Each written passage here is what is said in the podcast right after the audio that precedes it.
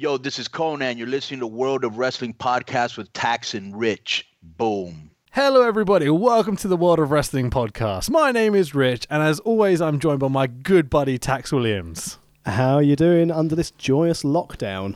I- I'm doing okay, man. Like I've, I've gone a little stir crazy. I swear, I'm working my ass off. And uh, yeah, uh, how are you, man? I'm doing good. I'm ten pounds down from the last time we pod, which hey, was good for you. doing all I've the. just- I, th- I think I took on your ten pounds, mate. Uh, it's nice that we share, yeah.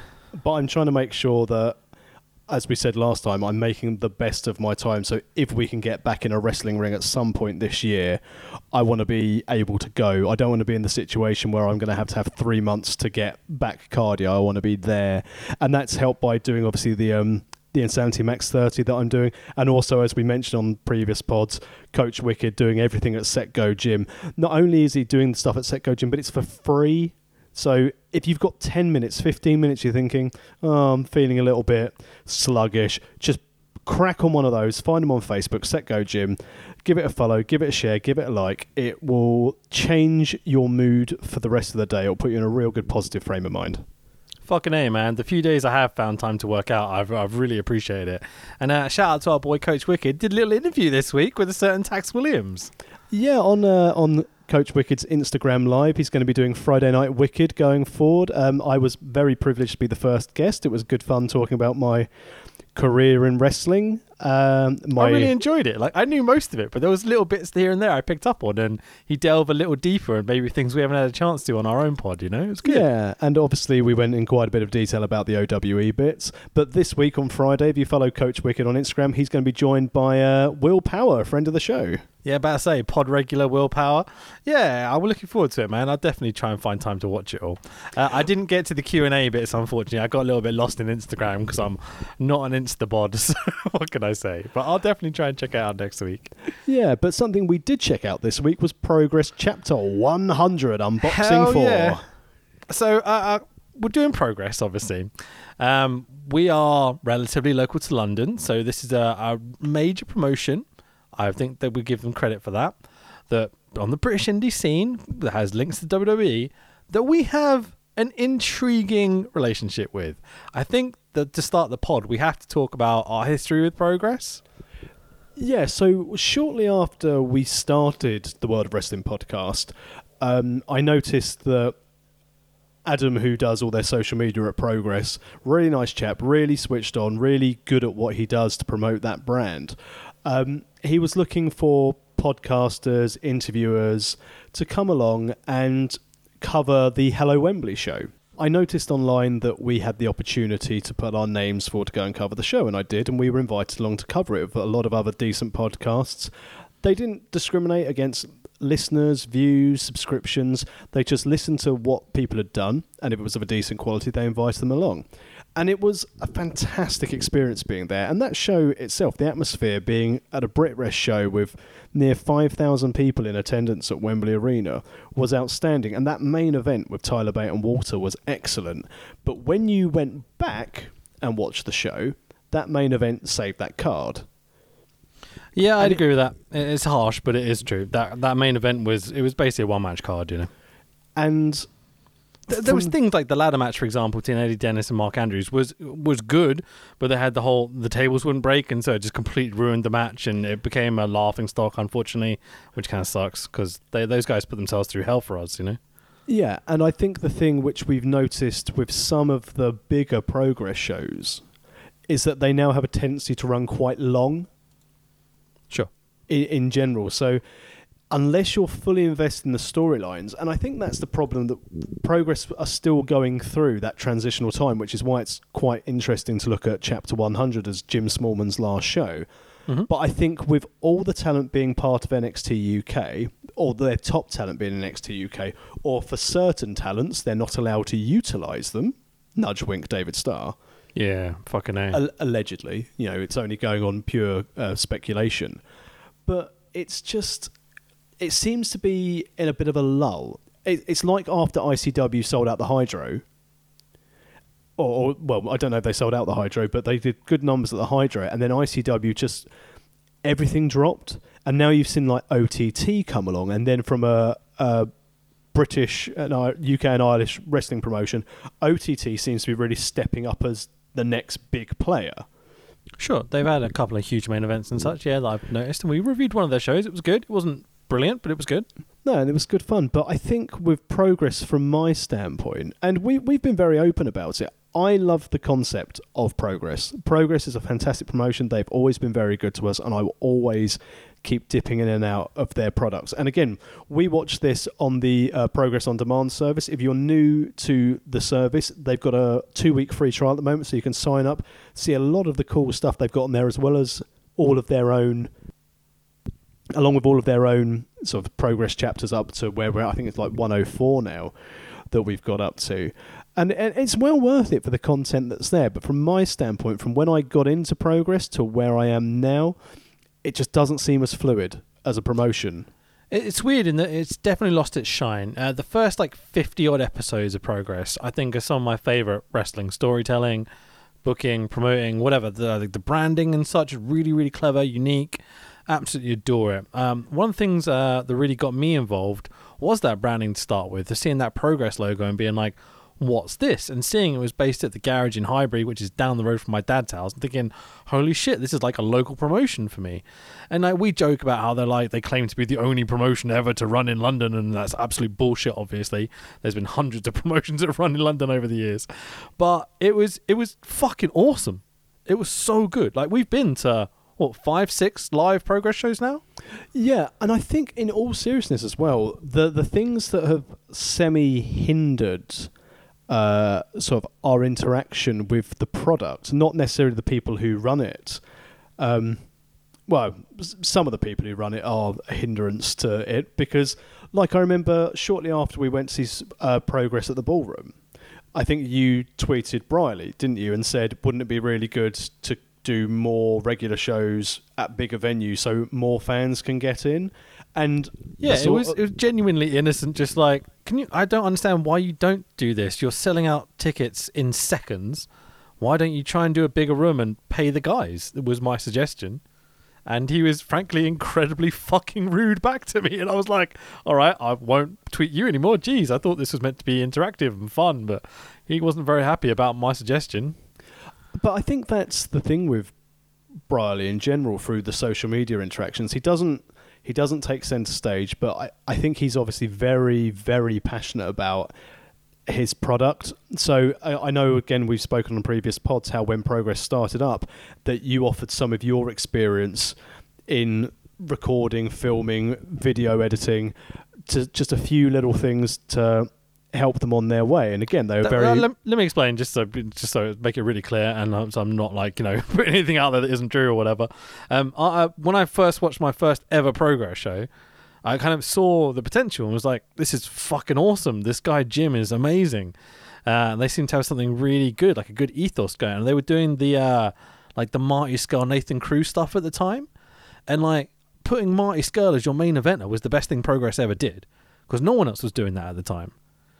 And I remember going, okay, this has got huge potential, but the production looks like shit.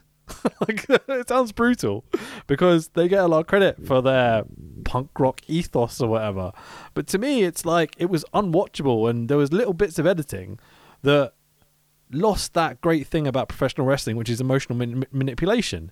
And even to this day, there's things on this which I will point out on episode 100, chapter 100, whatever, where I'm just like, if you'd have just extended that a little bit or cut to that sooner, it would be 10 times better. Like the simple wrestling's all about moments. And that's what they were missing.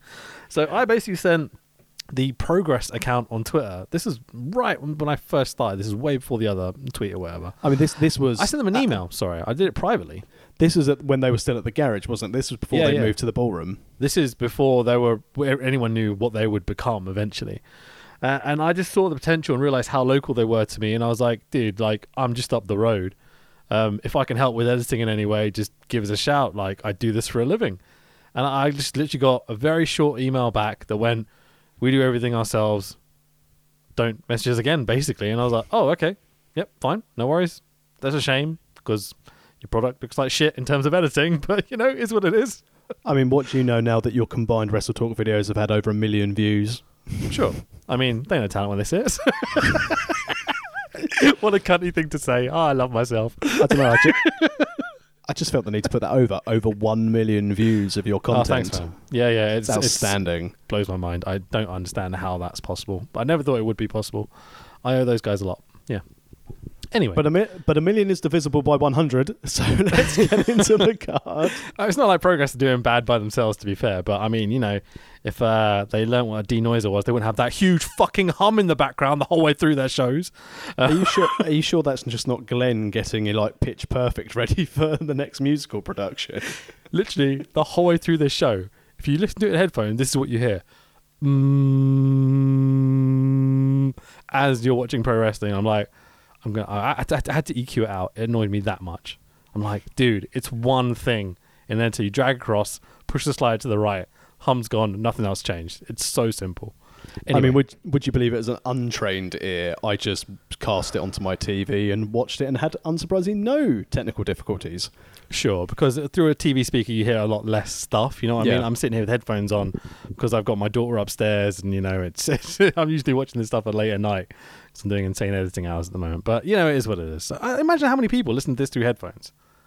Oh, I, I, Thousands. I know, I know. I'm definitely in the minority now who really does still just sit there and want to watch it on a TV rather than a PC or a tablet of some description. Sure. Should we uh, run through the show a little bit? Yeah, let's go for it. So, uh, 30th of December 2019, very last show of 2019. Uh, it's Progress 100. This is Jim Smallman's last show. Uh, I believe it's also Davey Starr's last show as well. I think so. I don't think he comes back after this. I haven't seen him mentioned on any cards. because of the whole WWE link and how they can't use him. Because I mean, let's face facts, he should have been their champion with that big fucking show we went to in London. What was the big one? That Ali was one Pali? at Ali, Ali Pali. Yeah, it should have been him, but it ended up being Eddie Dennis. But we can talk about that when we get to the match, I guess. So our commentators for the night are Glenn Joseph and Matt Richards. What do you think, buddy? Very good. I, I've always liked Glenn because he's really passionate about the product, as you'd expect, as one of the founder members. And Sure. I do, and I do like Matt Richardson. also Fraser Thomas when he was in and out of commentary on this show as well was really good. I, I like all three. I think it works with a nice dynamic. I think from a commentary booth standpoint, where they're standing for the whole show on the stage, I like that. I think standing and doing commentary is better for all round vocal projection. I do find that when I'm commentating on shows and, and it's live, I'd much prefer to stand if possible. But if you're in a fully seated area and I'm standing behind you just chatting away about wrestling, it can be very off putting for the crowd. So where Sure. they're on the stage and they can stand, the setup's really good. I think it works really well for them. And again, there's you know, there's no um, there's no fancy dance stuff when you're at the ballroom. It's here's our table, here's our desk, and we're off to the races. Yep. All that sort of stuff I absolutely love. They've added a lot of like um, mist and lighting to the show since the last time I was there, which obviously they seem to have picked up from Riptide in Brighton. Yes. because they now have an affiliation with them because they're on the same uh, demand progress and stuff, aren't they? And I will say the Riptide guys do everything how I think it should be done. Uh, they are fucking awesome. I've dealt with them quite a lot recently, and uh, yeah, they're legends. They're really, really cool. Riptide Uh, really go for movie wrestling, don't they? Yeah, and like um, I bought a ticket to a show, uh, couldn't couldn't go because of uh, work or something else. Uh, I sent the guy a message being like, "Look, I'm sorry, dude. I don't want a refund or whatever, but like, if there's anything you can do, uh, let me know." Gave me access to their streaming service for free for a week, so I can watch the show that I paid for. Said he'd give me a free ticket to the next show. I'm just like, "Fucking hey, man! You went above and beyond to accommodate me." So yeah, I really, really appreciate that. And he didn't know I worked for Wrestle Talk or whatever. Like, there's no favors here. It was just like, you know, this is what he offered me as a fan. Just a one email. What a fucking dude. And it's one of the promotions that I think when we can get back to being in these public gatherings, Riptide's one that we're going to make a road trip down to go and see and visit live and experience it in person, I think, isn't it? Fuck yeah. And you know what? I'm not even going to cash in that free ticket. I will pay for another ticket because they were so cool to me. So there we go. Um, so don't steal our shit video at the beginning because, you know, Briley has to get his shit in at the beginning of every episode. Um, progress logo. Go on. it's not as funny as it's not as fun as the old "Don't steal this No. stuff." Why did they get rid of that gimmick? It was great. Now they've got Well- this shitty, semi Doctor Disrespect 80s bullshit. And I'm like, it's even, even that's edited badly. I think it's because they've got Bill Ever in it, and based on what he's been doing over the last couple of days on the social media, I think, um, wow, uh, probably best he's not involved in anything. Yeah, yeah, hmm, interesting. Yeah, and a few things reported about him recently that I'm not so keen to talk about, to be honest. I don't want to Pro- promote the cunt, but you know. N- No, probably best not to. And the fact that he Yeah. promoted another piece of crap as well on his little yeah. video calling people out. It's all got very messy on wrestling Twitter. It's almost like lockdowns getting to people. But we are on New Year's Eve Eve, the last progress show of the decade. Yeah, it's it's pretty cool stuff. Um, I, I wish it had lived up to the hype. Uh, We watched this because I was like, right, we've both got a bit sick of progress over the years. Let's be honest about it. We came out of that show, Ali Pally, going, there was some good stuff, but it's not what it used to be. Don't Which- charge me for fucking expensive tickets when there aren't seats for me to sit in. that too. But yeah, they've done that a few times for us. That's what it is. Um, but we did this because it was like, all right, let's give them another chance. This is uh, that's a home promotion for us. It's the simplest way to put it. Um, it's one of the biggest. It has the most potential. It has everything going for it. Um, it it's it's just not what I want it to be. No, from from where I stand at this moment in time as a wrestling fan and what I enjoy to consume, because again, as as we've said on the pod before, um, you know, our time to watch professional wrestling now we're parents, we've got quite demanding jobs.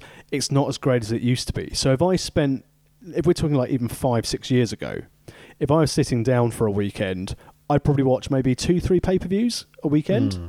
just Sure. to just to enjoy wrestling, chuck it on in the background, and have a lovely time. But now, I watch probably what we're going to cover for our pod each week, and then I might have a bit of time to watch the network just to see some of the non-wrestling stuff they've produced. Like last night, I was enjoying looking back at the Steve Austin, the best moments on the network, which is cracking. I really enjoyed looking back at all that and the evolution of, of Austin's character. But Yeah. I, I don't have time to sit down to a near four hour show when I come out of it at the end going, ah. Yeah, exactly. It's um, hmm. with with this show, it's definitely a spectacular. They've got a lot of the old guys coming back because it's Jim Smallman's last show and everything, and that's one of the reasons I wanted to give it a go as well. And that there might be some nostalgic storytelling and such, but there's almost fuck all storytelling on this show. I think my problem at the moment with progress is, as you said, from a nostalgia standpoint, I just want it to be how I remembered it. And Yeah. that's through no fault of theirs because if they Maybe as even to evolve to something that is new or different, but it doesn't feel like that. It feels like it's just gone downhill. But I think that is what we're going to see a bit more when we come back. Because if anything, and uh, let's be honest, nothing good can come out of what's happening in the world at the moment. But it gives promotions a chance to have a reset. All the creative minds in any wrestling promotion has probably now booked the next six to 12 months of their shows already and have the stories set and which talent they want have probably reached out to that talent to say here's when we provisionally want shows. Here's what we want to do. So it's given everyone the opportunity. I liken progress to how i used to enjoy the ufc progress was ufc was really really good to me and then my interest in it just waned because there became too much of it. And it, i found it was a little bit it's not as accessible and when i want to go and watch a wrestling show i'm really glad that they always sell out but as a wrestling fan i don't want to have to be sat there at lunchtime pressing refresh in the hope i can buy a ticket yeah, I get that. that, yeah, that- sure. that's just my, my, my lazy approach to things I mean, uh, they, they, they must look at that from their perspective and go, uh, "Yeah, dude, we must be doing something right." You know, if that's Oh, the yeah. case. But I would hope that after we can start running shows again, that this will be when you really start seeing the new direction of progress. I think having I think having Matt Richards involved is going to be a really positive thing for Progress Wrestling because where you've had the original three juggling their time with NXT UK plus Progress and all their other avenues if they still do anything else outside of that. It it, it must be an absolute drain on your creativity because you can't you can't put all your good ideas into Progress and put your half-ass ones into NXT because you know it's the big boys. They Mm. want they want your best but then you can't replicate your best because it's been used somewhere else. So they I mean- want to try and stay original and creative Yeah, I mean, this comes back to like you know the whole conversation about them not wanting to do big venues, and I remember them talking about wanting to be like the PWG of the UK and such. And the big difference between PWG and Progress is PWG didn't sell the fuck out, you know, and give all their talent away and not book the guys they want to book because they they don't have the choice, you know. And that seems to be the point Progress have got to now, I, I which I, think wouldn't is a major difference, you know. I wouldn't say they've sold out their talent because I think if you got to the stage where you're a wrestler and you had the choice to say, here's a contract to come and work X number of dates for Progress, or here's your contract to come and work X number of dates for NXT UK, you can't do both. Then they'd they'd sign for the WWE. But the simple fact is, it's made their product shit since they did it. I think that's because they haven't had time to really develop new scar- stars, and that's why you've seen the sudden rise of Cara Noir, and it's why you would have been able to see, again, whether or not I agree with his union concept or not, but having David Starr as one of your your pillars of your promotion is a really really good thing. Apologies, I've realised that I just leant forward and I went pillars, so that might have spiked badly on someone's head. Nah, don't worry about it. It's all right. Sounds all right to me. Right, let's get into the show, dude. So Jim Smallman's already in the ring, an absolute legend of a human being. Let's face facts. Like he may say things that I'm just like meh about or whatever, um, but as an MC, as a compare, as the guy that runs the show, that he's vital to progress. And this being his last show, I think um, I just want to sing his praises a little bit. I think he's fucking awesome. I think he's very funny.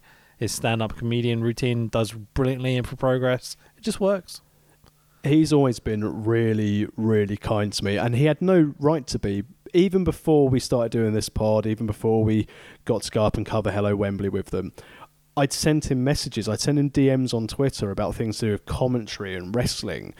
Like, please look at my stuff. Please tell me what I can do better here.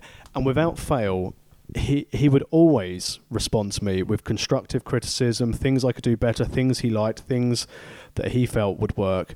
And he's always been, as we've said in previous pods, if you're near him at a show, even if he's about to go into the ring and do the next part of his MC gig, he'll always be like, "You having a good time? Enjoying it?" He's, He hmm. always ca- he genuinely cares about the wrestling fan and wants everyone to have a good time. I I genuinely feel that if you went to a progress show and left, and Jim Smallman said, "Did you have a good time?" and they went, uh, "Not really," he'd probably be heartbroken.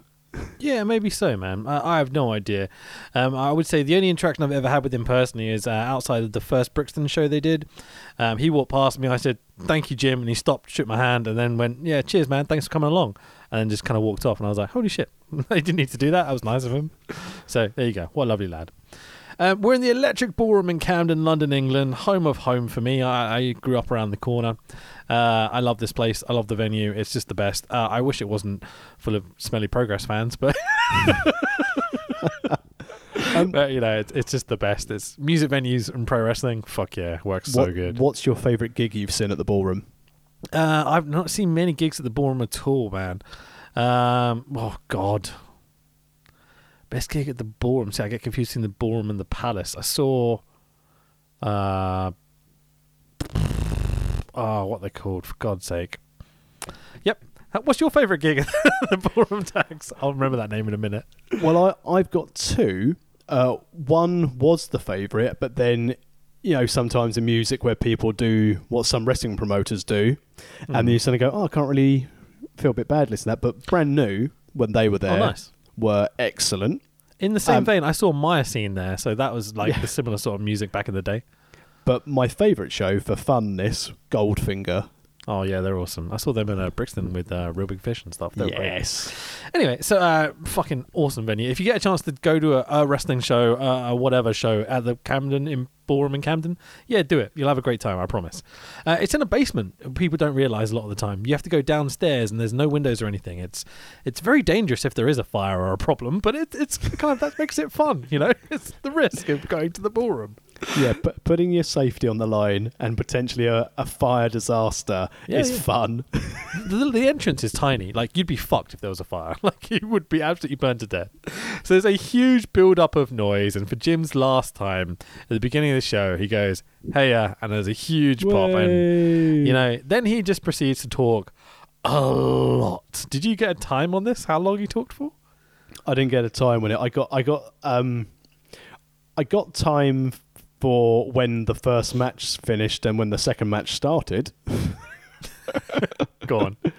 How but long? so, well, we were 45. The first 45 minutes of the entire card, I had one wrestling match. Yeah, sounds about right. So uh, before we get into that, so he does this whole thing where he goes, everyone stand up and says, you know, if you've been to 10 progress shows, sit down. If you've been to 50 progress shows, sit down. And we get to 100 and there's just Gadge, British super fan, standing there in the front row going, I've been here since day one, mate. And uh, yeah, Gadge, what a legend. I don't know if you follow him on Twitter, but you should because he's just the best. But then one of the main things, the one main takeaways from Jim's opening um, monologue for this show was that a, a lot of the. Well, actually, no, let's go back.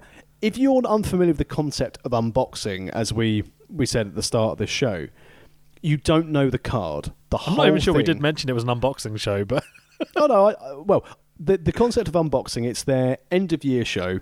You don't know who is going to be there, what's on the card, what matches are on the card. sure. So I've I've been to one and it was one of the best shows I've ever been to because Ex- uh, Marty Scurll comes out on the ramp and takes Zack Sabre Jack Zack Sabre Jr. out of a box as his tag team partner, and I was like, that was fucking great. and it's I'd say it's similar to when they do their 80s shows. It's aimed to be a bit of fun between the Christmas and New Year period.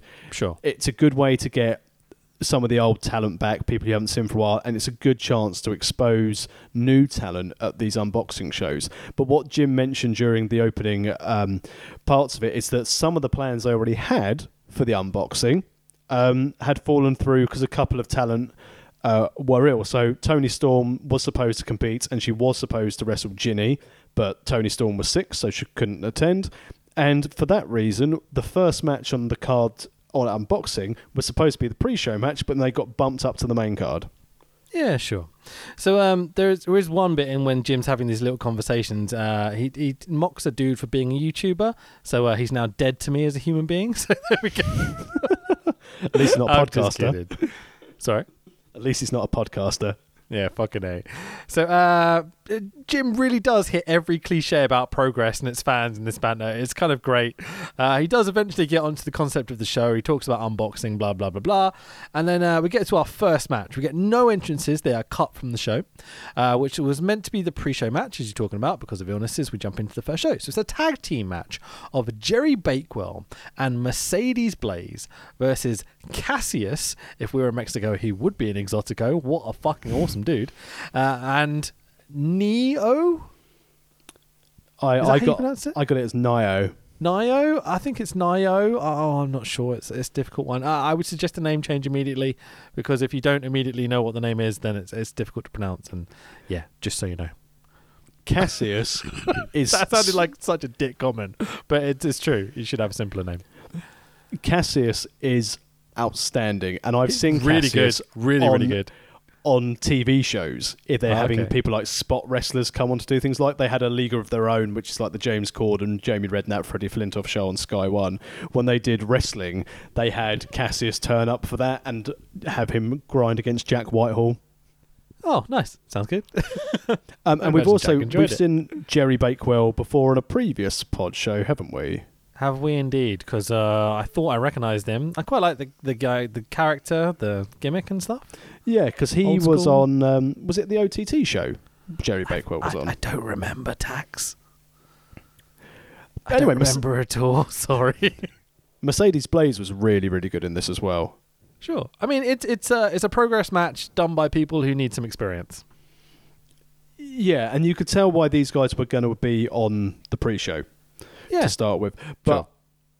I think having a a mixed tag for your opening match with people who have definitely seem to have no working knowledge of each other, and then the pressure of being told, "Oh, by the way, guys, you're on the main card." I know it sounds silly saying that you're on a pre-show versus you're on the main numbered show, but you can imagine that's probably quite a big deal because a number of people want to be on a numbered show. As the um, the OJMO says, last year I was on the the pre-show. Now I'm going for the title.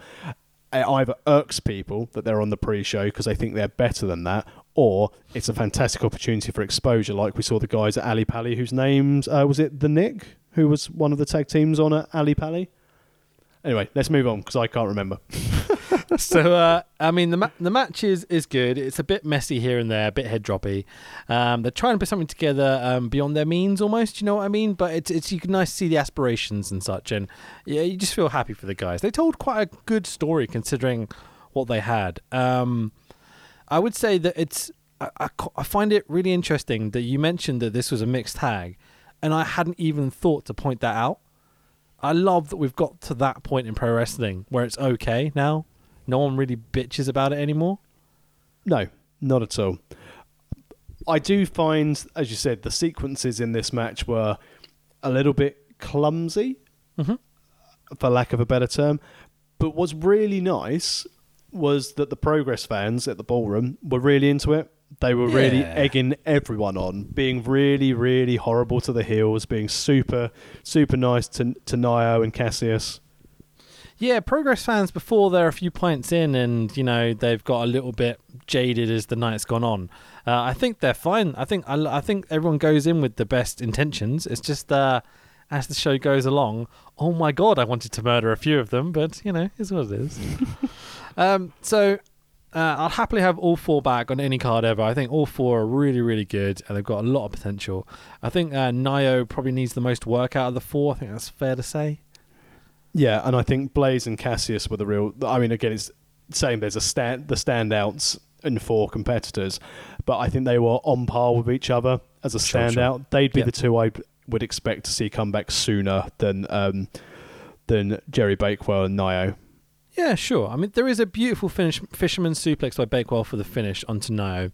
For the one, two, three, and your winners are Jerry Bakewell and Mercedes Blaze. Um, I, I really enjoyed it, to be honest. Did not hate it at all. For an opening match with some people that probably need some experience, I can't expect more than what they did. Uh, yeah, it was good. I actually wouldn't wouldn't have minded a bit less than what they did, to be honest. It was nice, and at this stage, I thought, oh, if this is going to carry on at this level, I'm going to be in for a treat. So, um, holy fuck! I just read what the next match is uh, while I was doing this live. So, uh, Ref Joel comes out and is a gangster now. What's this gimmick? I've missed this completely. He's he's just. I, I think this might be a throwback from um, one of their shows in, earlier in 2019, where they did like the throwback show. I think Yeah, that was his little sure. character now. So, oh yeah, ma- match two. Yeah. So Jim stalls for a little bit because they've got some technical issues backstage, apparently. Uh, another 10 minutes later, Jim is still stalling. He does a really good job of it. He's even joking about the fact that he has to stall. Uh, it seems that someone's laptop needs to be restarted backstage. Um, does that person initials maybe be JB? what do you think, Dax? Well, as, as someone in the past who might have had to reboot my own stuff at STPW shows quickly, I'm not going to be. We've all been there. I'm just taking the piss. I'm not going to be one to judge, but I like the fact that they're all using Macs still because they're known to be reliable. Yeah, fucking. Ah, all the people at Wrestle Talk use Macs apart from me and Pete, so yeah, I fucking hate them. So it's what it is. As I record this on my Mac. We had to buy Laurie a new Mac this week because his one broke, but it is what it is. So uh, entrances this time, hooray! Big Roy's in the house. They're like, yeah, old school progress. This is awesome. We are in for a Waste Man challenge tax. Everyone loves a waste man challenge. if you're not a progress fan, you don't know what this is. It's a battle rap, and, and usually they're really fucking great. There's been some absolute banter one-liners. I remember Mark Andrews absolutely destroying Roy Johnson in one of them. And Lykos is also very, very good at these. He's awesome. So I mean, we'll skip through quite a lot of this because there's a lot to go over. But we get um Ligero of the non-L variety and enters. Uh, cu- current Progress Tag Team Champion, the fucking ugly belt, Scotty Davis. uh, Chris Ridgeway.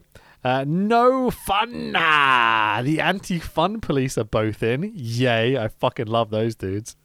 Uh, Gene Munny's also here, who is over as fucking Progress suddenly. Gene Munny for Super Strong Style 16. Nudge Yeah, wink. apparently so. There we go. So uh, I would say at this point, Gene's belly flop entrance is fucking hilarious. And his uh, nipple clamps. Yep, the tape over his nips and stuff. Like, yeah, it's good. And I'm also not lo- sure how much I like him as a wrestler, but the gimmick's over. Yeah, and that's the, that's part of the battle, isn't it, really? Sure. And also, Didn't know all about Lykos that. was part of this as well. Yeah, I was gonna and Kid Lykos. Now I didn't know if I think this is the first Kid Lykos, right? Yeah, this wasn't Joe Nelson Lykos. Okay, good stuff, good stuff, good stuff. Because he has a doctor's note to say he can compete this evening in the Wasteman Challenge. Well, it's literally a bit of paper where he's written doctor's note on it. So I mean that's funny, but yeah. Good start. Doesn't come across in a podcast very well, but it's what it is. So the Wasteman Challenge commences. The Uh, winner of which gets to pick the stip for the next match. Yeah, sure. I forgot that bit. Sorry. So I've written down some best bits. Should we fly through them? Yeah, go for it. Okay. So Jim's reading out a note written by Ligero that claims El Ligero is as is and has always been Mexican. Fucking banter, genuinely funny. Uh, Deputy Dunne asks Santos to drop a beat, and Santos goes. I, I fell out my chair laughing.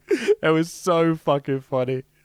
Um, if you don't know um, Santos, he's basically a big fat dude from Birmingham, somewhere I'm assuming, who does a Mexican luchador gimmick, hence the the Mexican music. Yeah, Exactly, and he's not from Birmingham, he's from Mexico. See Sure Ligero and Generico. him and Ligero having a conversation was fucking hilarious. Anyway, so Gene Munny has bars of positivity. Um, a moment of genius happens. While Lykos is rapping, he does a finger gun and goes like that, like most gangsters would do. And then, absolutely living their gimmick, the anti fun police react like it was a real gun. Holy shit. Like, this was not planned. You can tell this is not planned because they react to each other and then go, he's got a gun. I'm like, holy shit, guy. This is everything I love about pro wrestling. I feel sorry for Santos that he recently got fired from Anti-Fun Police Oh, did After- he really? after Sergeant Suplex and Millie McKenzie ratted him out for becoming the funniest wrestler in the world. if I could just have like their matches and moments lined up as like a long story, God, that'd be good. You don't go through all the other bullshit. But anyway, it's Um, what it's what Fandango and Breeze were trying to be in WWE when they Sure. were Fashion Files, wasn't it? Absolutely, man. So Lykos uh, eventually gets on the mic and absolutely buries Ligero. Uh, Lykos also gets a huge reaction out of a line to Dunne that I completely missed the reference of. Did you get this one? No. It was a line about someone. I think it was a line about a girl that maybe we should have known about, but I, I, I like literally the whole place is like falling about laughing, and I'm like, uh, I didn't get that reference. Sorry. No, I, I, I missed I missed that chapter. Yeah, weird one. So uh, Lykos declares himself the winner. Can he do that, Joey? and chooses a reverse battle royal TNA style. Holy shit. What's been nice though is that in let's say the first 99 chapters that progress they've also they've often joked about holding a reverse battle royal and now now we finally get to witness the marvel of the reverse battle royal. Yeah, this is a very long term thing for them, kind of teasing it for years and years and years. This and Jim So- Duggan. yeah, sure. So, uh, what are the rules, Tax? The rules of a reverse battle royal is all the competitors start on the entrance ramp and you are eliminated if you're thrown into the ring and both feet touch the mat. It's fucking ridiculous. And I will be It's so pitching this for dumb. every wrestling promotion I work for in 2020 and 2021. Jesus Christ. So Jim says the match is super fucking sexy. You're like, what? Queuing? Stupid, sexy Travis Banks is here. Do you want to talk about this gimmick? I think he's ripped you off, Tax. I was going to say it's the most over for me, Travis Banks has been because I thought, oh, I'm looking in the mirror, but I'm not as chiseled as Banks. Oh, he's very Val Venis, thrusty, happy, sexy Travis Banks. He's great. I enjoy this gimmick. It's There the was most over he's ever been with me, to be honest. uh, all I can describe since uh, Sexy Trav came out, this became, for lack of a better term from my theatre studies days, homoerotic. Oh yeah, I'm totally into it. So, uh, what the hell is happening? Banks declares uh, a dance off. So many gimmicks in this match. It is hard to keep track of them sometimes. I was Uh, hard. It's it's over as fuck with me and the crowd. To be totally honest, I was really loving it. It was hilarious. Ref Joel whips off his red shirt to reveal a fishnet wife beater underneath. Wow. oh fucking hell! Uh, Anti-fun police are just the greatest. Everything in this match they do is perfect. I can't just say how good they are. Having Santos bum done That's great. Beautiful stuff. Uh, Banks declares a conga line to the ramp to get the match started, uh, and we get a Briley cameo. Yay! Are we going to talk about it, or are we just going to skip over it so I don't just- shit all over someone who's been pretty good to us? To be fair, Well, Progress Adam's been good to us. Jim Smallman's been good to us. Let's skip over it. I'm sure Glenn's lovely too. So now everyone is on the ramp. The bell rings and no one knows what the fuck to do. Jim reminds us uh, you are eliminated, eliminated when you're thrown into the ring and both of you hit the canvas, as Tax has explained to you. Um, has the dumbest rules of all time. Uh, and immediately, Scotty Davis Whoa, and Chris whoa, Ridgeway need a murder clown. Wait. You say it's the dumbest rules of all time. You mentioned the promotion earlier. Are you not thinking of King of the Mountain?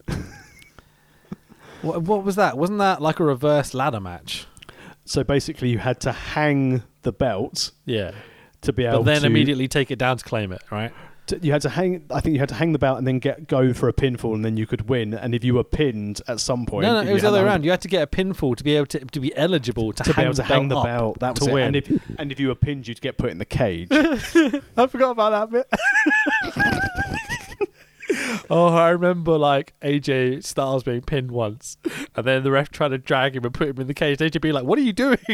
and like genuinely seemed like he didn't realize he had to go in the cage. Oh, fucking they were- hell! TNA, God, can we just do a TNA podcast? I'm sure it'd be fucking funny. Well, this thi- I was going to send you a message earlier because I saw something online, and I looked back at the roster from TNA in 2009, and Jesus Oh, Christ, God. creativity completely fucked that company up, didn't it? Based on what they had on that roster. Yeah, you look down the list of the guys they've had over the years, it's fucking mental. I think at one point, right, like just in terms of name value, they had Ric Flair, Hulk Hogan, AJ Styles, Samoa Joe. Like you just look down the list, it's crazy. I'm just going to angle, see if I can find this. 'cause I 3D, t- like fucking. Sorry, go on. I took the picture and then I deleted it because I didn't send it out to you. Where's it gone? I I don't want to stall too long on this. I think I've deleted this a long time ago, a few days ago. Here it is. Oh, how's that? That's not the TNA. There it is. So, TNA roster in 2009, headlined by Kurt Angle, Samoa Joe, Sting, uh, Monty, Monty Brown, Booker T, Scott Steiner. I mean, it's it's insane how many people in there. You've got people like Doug Williams. You've got Rob Rob Terry. I mean, as a as a uh, person to be on a poster or to be like, Yeah, holy shit, that's a big dude. You know? AJ Foley, Jeff Jarrett, the Dudleys, America's Most Wanted, Bobby Roode, Beer Sure. Money. Yeah, it was insane. But I, I've digressed from stupid rules. So reverse battle royal, and as you said, Ridgeway and Scotty Davis needed Murder Clown. Buy Murder Yeah. Clown's merch when we can. Fucking A, man. They it looks so bad. Um, Ligero dives, everyone down but uh, Mrs. Trav. Trav stops, looks about, and sells anyway, like he's done before. it's still funny. Um, Santos and Ligero communicate in perfect Spanish, uh, like I mentioned earlier. They sound a bit like uh, a Yorkshire accent in that Spanish there, Tax. It's just where they're based. You know, they've got the local twang. Totally. Yep. It's fine to refer to it as a bath rather than a bath. I also didn't know that I could speak Spanish. Hola. Because, I mean, they're talking to each other in Spanish. And I can perfectly understand what they're saying. It's great. It's amazing um, what you can do with a with Duolingo when you're during lockdown. I mean, Ligero and Santos are just genius together. Santos is too fat to chase Ligero around the ring, but Ligero goes all the way around and accidentally bumps into Santos after doing a full loop around. So Santos eliminates Ligero. Uh, Gene Munny eliminates Santos. Uh, Banks pulls Trunks down on Gene. Uh, Gene goes for a top rope splash with his trunks around his ankles still because he's a fucking idiot apparently, tripping himself up, who falls viciously into the ring, eliminating him, eliminating himself. Um, 100% on the Cornette meter at this point is one thing I've noted down. I mean, it truly is. This is just the most ridiculous shit ever, isn't it? it was enjoyable when it got started. Sure, yeah. So, uh, blah blah blah. I'm just gonna. Oh, so there's the one thing about this match is that Scotty Davis and Chris Ridgeway are basically having an MMA kind of like sparring session on the outside, while all this ridiculous, silly bullshit's going on in the ring and around the ring. It's almost like Scotty Davis has gone. Uh, I've done my little dance at the beginning. That's it for me. Yeah, let's kick the shit out of each other while no one gives a fuck about it. I mean, if that doesn't sum progress up, I don't know what does. Uh, I gave up at this point trying to work out what was happening, so let's just do the last eliminations. So, uh, Trav Ridgeway marking out Eliminate Ridgeway, uh, Moustache Plex. Uh, Are you watching Vince McMahon chant was quite funny. That's the one chant of the evening that I popped for. Yeah, and uh, I assume he wasn't because he's too busy trying to sell to ESPN. Absolutely. So the finish comes when Davis gets done in, but Santos catches him, pops him back on the hardest part of the ring. Dunne kicks Davis and shoves him in the ring for the win. The winner is not Jim Cornette. so the anti-fun police now get a tag title shot. I think is the deal here. Yeah. Yeah, that's it. Awesome. Everyone takes the theatrical cast kind of bow at the end of the match. I'm just like, ah, that's pretty funny. I, I, Oh, I enjoyed this probably more than I should have. Sure. Uh, match of the night. Absolutely. 100% match of the night for me. This was great. I loved it. I yeah, n- it's, uh, not for me. The the tag the, the the the pre main tag was it for me. Sure.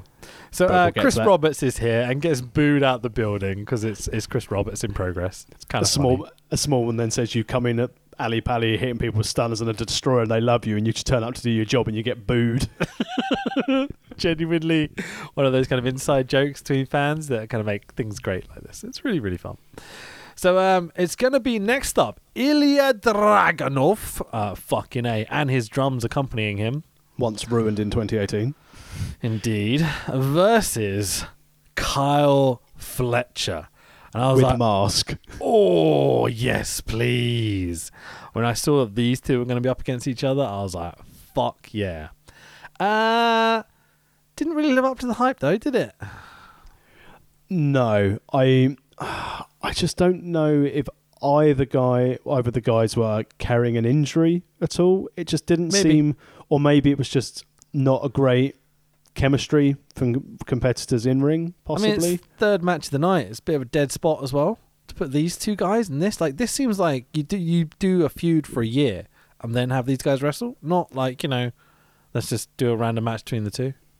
this should have been the treat of the card. This is a thing that people should have been waxing lyrical about when they were Sure. leaving the show. They should this should have been the hang on, th- we are British strong style. This is what this should be del- delved with by two people who aren't British. Yeah, if they're not going to be able to do like you know, Dun Bait for example, which would be a Progress Super Show main event sort of thing, or like Zack Sabre Jr., uh, Pete Dunne, or whatever, you know, that's caliber of match we know Progress could deliver and have delivered in the past. Um, why not put these two as like high up, may, potentially main event, and give them half an hour? You know, I would love to have seen it personally because I'm a big fan of both guys. I don't understand how the booking of Dragunov has been working in progress. And again, I think this is just victim of being signed to NXT UK potentially mm-hmm. because the whole storyline leading up to Dunne versus Dragunov at Hello Wembley was phenomenal. The the it just built and as we said at the time we said when we covered it in, in our archives at worldofwrestlingpodcast.com when we covered hello wembley they should have had dragunov go over so strong and then start running through that progress roster and then they would have been Absolutely. they would have had their top level main draw heel Well, Dragunov was like the outsider, the guy from WXW, from Germany, from Russia, wherever you want to. I'm not going to say his gimmick and all that sort of shit. Um, he was like the guy we'd all heard about, but not really seen much of. You know, it's like that outsider threat, and it's just it's so easy to run with that, and it's a real shame. Progress didn't seem to immediately. They they've done the whole Cara Noir Ilja Dragunov feud that I saw a lot of good things about. I haven't seen enough of it to really comment. But um, I will say Kyle Fletcher has put on maybe three or four of my favorite matches in the last few years. considering when we saw because when did we see aussie open what show did we go to when we saw aussie open together Uh, I don't know. One of the uh, earlier shows. I think I first saw them in Camden. I, I was thinking, haven't didn't we Not see sure. them Did we see them at an IPW show? Possibly. Oh, um, I don't remember to be honest. I know I've definitely seen them a bunch of times now, and I remember the first time going, "Ah, they're all right," and then slowly and surely, uh, Kyle Fletcher specifically for me has become the guy. You know, I, I think the other guys. Uh, what's the guy? The other guy's Mark, name? Mark Davis. Mark Davis. I think is very good as well. He's a very kind of good Japanese style heavyweight kind of wrestler. You know. Yeah, I think for because Davis is still out injured at the moment. I I, get so, the yeah. impression, which has been one of the best things for Kyle Fletcher because he's been able to really develop as a singles wrestler without being part of Aussie Open. That's Yeah. not saying I didn't start to enjoy the work of Aussie Open again at Wembley. They were really good. But it's just, and considering that Dunne got so bad, uh, sorry, Davis got so badly injured in that match and still carried on. You know, these lads are tough cookies. But Fletcher has, from being like you said, not really on my radar or not really of interest in the last six months, has really, really pushed on. Yeah, considering um, Kyle's Australia, I would love to personally see him once everything's back in swing un- in New Japan, uh, underneath like a guy like a Jay White or a Will Ospreay, one of those two guys. Ooh, Good, eye- good shout. He, he just he fits perfectly in with those set of guys. But if you p- see him next to them, he's fucking massive. Kyle Fletcher's a big dude. He's doesn't come across like that always, but like if you put him in the ring with a smaller guy, like a Taiji Taiji Ishimori, he would outweigh Taiji Mishimori by like two times the amount. You know, he's a big dude. And I think that we'll probably s I it's everything's going to be delayed now by six months to a year and where these wrestlers would have been. But I wouldn't be surprised if come Wrestle Kingdom 2022 that Kyle Fletcher is part of New Japan. Yeah, I mean they've done a few runs as Aussie Open in the junior tag and such. Um, I definitely want to see Kyle Fletcher back over there soon. I think Mar Davis as well. I think the New Japan have a really good potential to expand into Australia and their growing wrestling indie scene um, to become like their main promotion because they are so local. Being Japan and Australia, it's really not that far. Um, also on that subject, please can we please please please can we get the Iconics in Stardom? Yeah, fucking A. Let's just put the Iconics everywhere. Uh, they're so good. What the fuck WWE think they're doing about not booking those two?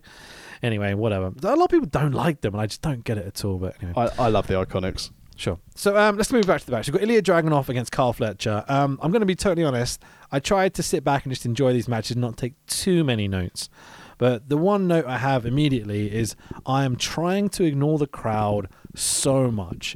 There is constant back and forth chanting, and it does not end. Angry face. Yeah, it wasn't good. I did not enjoy it at all. it's it's so distracting. I don't get like why people feel the need to chant constantly and not pay attention to the match and cheer or boo or whatever. But I mean, we could do this all night because this is just constant with this crowd. the problem that we have, especially in this match, is where people are really latching on to Fletcher, but also really like the Dragunov character and the in-ring work. So where we've got no storyline, it's just clearly a spot match. They're going to cheer for everyone to show the respect. And then again, don't get me wrong, I am completely in the same boat as you. I find it so frustrating to try and sit back and enjoy a wrestling match if it's purely just dueling irrelevant chants. Yeah. I don't mind a boo yay because that's fine Sure. because there's something going on in the ring. But It's yeah, reacting. It's not just chanting for the sake of chanting because they think they have to make noise constantly. If they were cheering basically every time Dragunov's chops and lariats basically landed because they were just hard as hell as always, that I'd be on board with it because as you said, if there's purpose, chant. If you're just doing it because it's funny, don't fucking bother. Yeah, because it's not fucking funny. It's really fucking annoying to like 90% of people in the crowd and everyone watching at home.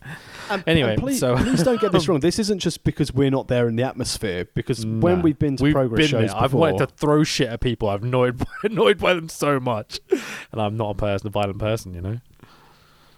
Anyway, I like a torpedo, Moscow. Yeah, if that fucking slow clap cunt is at the next show, I'm just gonna walk out. I swear. Anyway, you know the big guy. Everyone knows what I'm talking about. If you've been to a British wrestling show, he's always fucking there.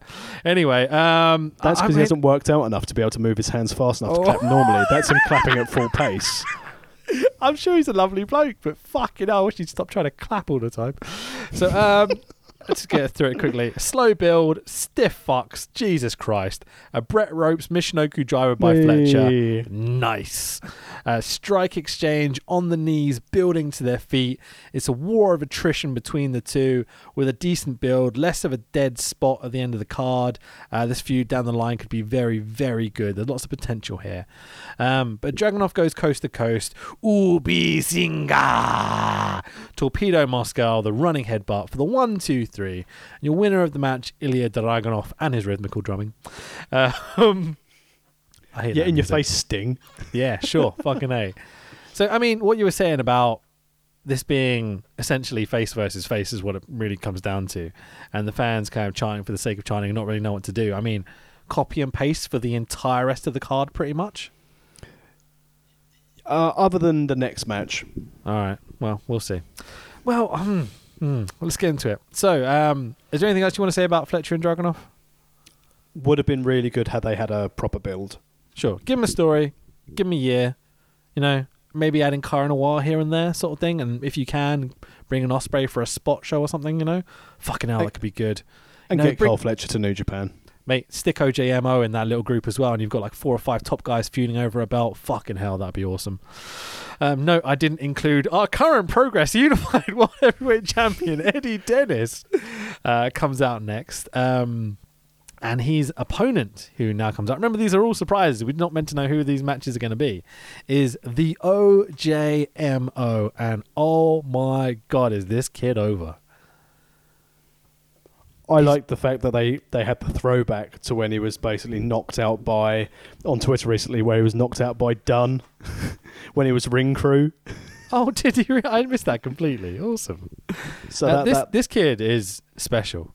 He's tiny. He can work. He's got all the facials and the emotion in the ring. Um, I, I think I, I've seen him on uh, the um, the No Fans Monday show that uh, Wrestle Talk did, and uh, I just I, I haven't got enough nice positive things to say about the guy. the first I came across him was before Super Strong Style 16 in 2019. All eight competitors were interviewed on uh, the pro wrestling show. This is uh, when Will Gavin and Jonas were doing it along with Alex McCarthy before he's gone off with like grab the ball and run with it while Jonas and Will Gavin concentrate on the NFL stuff. Sure. But just listening to the OJMO during these interviews, he was on. He was literally on character, basically putting himself over, putting over the putting over the, the tournament. Whereas a lot of the other guys who may have not had national exposure, because none of them had at the time, it, it was a case of, yeah, it's going to be great. It's a real great chance for me. And he was like, no, I've got to win it. I'm going to win it because hmm. I'm the best. I'm the best of these guys. Yeah, No- that's what I always get from his character as well. I believe what he's saying. Yeah. You know, And- even though I know it's not real, I'm easily suspending my disbelief, like I'm watching a, a movie or a TV show or something, because he's so into his character. It's so Exactly. endearing, you know. and it and it comes across really well. So Yeah. it was it was a nice surprise to have him going against Progress's unified heavyweight champion. Sure, a fun a fun idea. Like I, my notes before this match, uh, this has all the potential of being a classic. You've got a young up and comer on the rise versus an established kind of bigger dickhead heel sort of character. And I've literally just written underneath it, well, let's see. so, um, it, I, I'm going to put this as a question to you rather than a statement, but it's going to come across a little bit biased because of the way I'm what I'm going to ask you. So, are the fans booing Eddie Dennis out of hatred or fear of this heel, like you want a heel to be booed? Or are they booing him out of sympathy for the attempt to make him a top heel? Ooh, Because I could not stop thinking about it. That's tricky because they want to support Eddie Dennis, and this is the thing as well. Eddie Dennis, as a human being, is such a nice guy. I've met him a couple of times. He's a lovely chap. He comes Cool. across brilliantly in interviews. He's a, a, the perfect person you'd want in any locker room in any form of professional wrestling. Is it not knowing that that I, this is what I've always assumed about him because I've seen him interviewed and I know his old stuff in progress, obviously, that stop people from truly hating him, hating the character. I think it's very difficult to hate the character, and as you said, he was the belt was put on him. It was nice that they remembered that someone had a title match from Hello Wembley, at Ali Pali Yeah. this year, so that was a very, very good forthright there. But I, the general consensus through progress fans and wrestling fans in general who, general who saw that show were were very much of the opinion they've put the belt on Eddie Dennis because they're not allowed to put it on David Starr and they can't keep it on Walter. Sure. So go back to when Will Ospreay was a face coming up against heel Jimmy Havoc. Okay, the visceral, guttural reaction, the emotion in that venue, compared to when they turned Ospreay heel somehow, and turned Jimmy Havoc the face against Ospreay, and got that same level of evoca- evocative emotion and such, compared to this match. It's it's completely non-comparable. And as you said, this is this is the problem. Going back to your question, where everyone was so happy for Eddie Dennis when he got his NXT contract and when he was doing stuff with Pro Wrestling Chaos, and then he got hurt, and then the poor lad got hurt again, and as we've seen again now when he had to drop the Progress title after this show because he's hurt. Hmm. Everyone just wants him to do well. They will him to have his opportunity because he is such a nice guy. And as you said, I get the feeling that a lot of the fans are booing through because they want him to succeed as a heel, but Yeah. don't necessarily believe him and Mark Andrews as this dastardly heel duo. Yeah, it's it's tricky when they've spent their whole careers up until this point almost being the most lovable people in the company. You know. And again, I, it's silly now being able to to look at it and uh, you know it's a fault of mine when you you get to meet people, get to interact with people. But even Mark Andrews at um, the Brixton show we went to, Mhm. coming out to the fans before the show, it's like he's a nice guy, and I struggle. I struggle to see Mark Andrews as a heel, similar to how I struggle to see Eddie Dennis as a heel Sure. Yeah. or a world champion, regrettably. So um, I mean, moving on a little bit, because I want to get thrown through this. Uh, I don't want to be that guy again, but the fans are not cheering in context at all. There's a moment that I've noted down here to kind of demonstrate this. Uh, the fans start a chant right about OJMO. Uh, the OJMO starts to make his comeback because he's been beaten down by Eddie up until this point. The fans are still doing the same chant. Eddie lets OJM go, get a few shots in, but then cuts him off. The fans are still doing the same chant. Eddie does some moves, then gets the slow. The chant slowly tapers out into nothing, and the the fans have missed the spot. All the evocative emotion from that moment is gone, and uh, yeah, the fans shit all over what the guys were trying to achieve in the ring. It And certainly uh, ruined the flow, didn't it? Yeah, it's when you've not really got them in your back pocket already. Shit like this, just, ah, just I, I just lose interest so quickly. Uh, But from a storytelling- I from really s- wanted to enjoy this, man. I just didn't, unfortunately. But from a storytelling standpoint, where I mean, Progress got a lot of criticism when they put the belt on Eddie Dennis. I Um, think that's fair. Yeah. But from a storyline standpoint, to have him go against the OJMO, who is so popular with the Progress fans, who's so popular in, in British wrestling at the moment, and to be essentially uh, many times in this match, if you were ignoring the crowd, you thought, oh my god, the OJMO might actually beat him. Yeah, And I wish that- I'd turn the. I wish you could turn the crowd noise off and keep the commentary. You know. But what, watching that and trying to trying to block them out as best you can, the story the two guys were telling in the ring was was really good. The, they're so close to to beating the champion, and Maybe the- I've just got really, really used to seeing no fan shows and like hearing fans again. I'm instantly just like, oh fuck, this is terrible. I mean, there's there's no denying that I quite enjoy Raw and SmackDown at the moment. Yeah, no, I would listen to annoying fans and stuff. It's great, isn't it? Anyway, um, this is terrible. Anyway, uh, so they do a razor's edge into a Rana spot. The cameras miss the impact because you know progress production. Uh, OJMO does a Fosbury flop to the top, over the top rope to the outside. Uh, OJMO needs a murder clown because Eddie Dennis completely fucking drops him. so uh, Dennis does the border toss. Um, Can he do that, Joey? yeah. I was like, it's a bit dangerous, isn't it? I wouldn't want to take that anyway. So, um, oh god, uh, this is just these are notes after notes of me shitting on Eddie Dennis, and I don't want to because he seems like a lovely bloke. But I mean, Let's just go Did- to the finish then. I, okay, let me put in this one one question to you: Does he know any other moves apart from forearms? Doesn't need it. He fucking does. Um, false finish, false finish, false finish, false finish, false finish.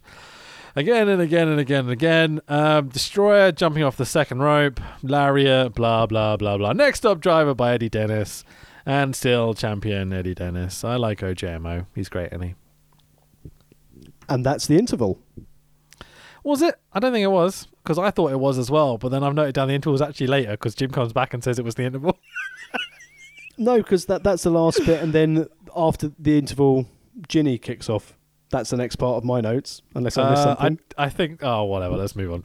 So, a super duper high quality ad. Can I even call it an ad? Uh, for an upcoming progress dates are displayed. Um, it's literally text on the screen. Wow, Briley. Wow. Look at the quality of that production. Look, I'm if you such a pay, cunt. if you pay for PowerPoint, you want to use PowerPoint? He used Word. He didn't even use PowerPoint. It would have been animated if he used PowerPoint. Fucking amateurs. So, uh, Jim back in the ring, talking McTalkie face. Um, I really used to love progress. uh, Jim puts over the other lads. Uh, Tax, what is a carriage clock? A carriage clock is You're a small clock.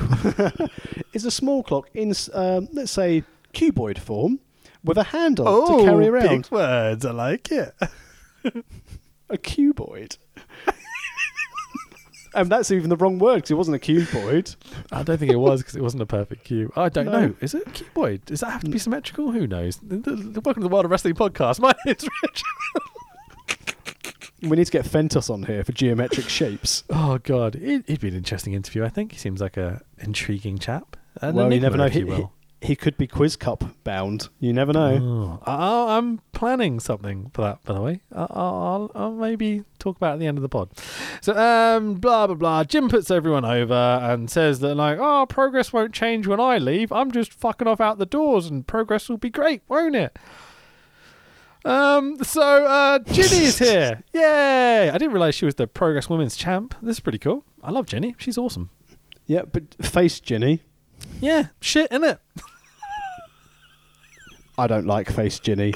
I mean, I love Jinny in general, but face Jinny just doesn't work for me. What's the logic?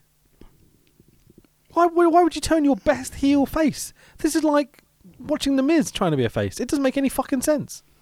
Although she did call out people in the crowd, which I enjoyed. So Yeah, face I Jinny mean- works. Well, the other note I've got is some of these fans are utter cunts because they, they chant shit at her as she's trying to cut her promo, and she's just like, "Yeah, cool," and then just carries on like, "Yeah, fucking a Jinny, you're a legend." Um, let's move on. Uh, so but yeah. basically, Gin- Jinny's promo uh, was saying that she would have fought Toni Storm had she not been unwell, and that now she's Oh, that the reason why so women's good. wrestling is so good is because she's back being Progress Women's Champion, and they are the women are going to be the focus of Progress in 2020. Little did we know someone would eat a fucking bat somewhere, and we'd all be fucked. there we go. Allegedly. So um, uh, I have one note here. I wonder if more people watch Progress than NXT UK. Oh, because they're never going to release the network numbers, are they, to see what the viewership on the network is? Uh-huh. Hmm. Does anyone watch NXT UK? I know people watch Progress.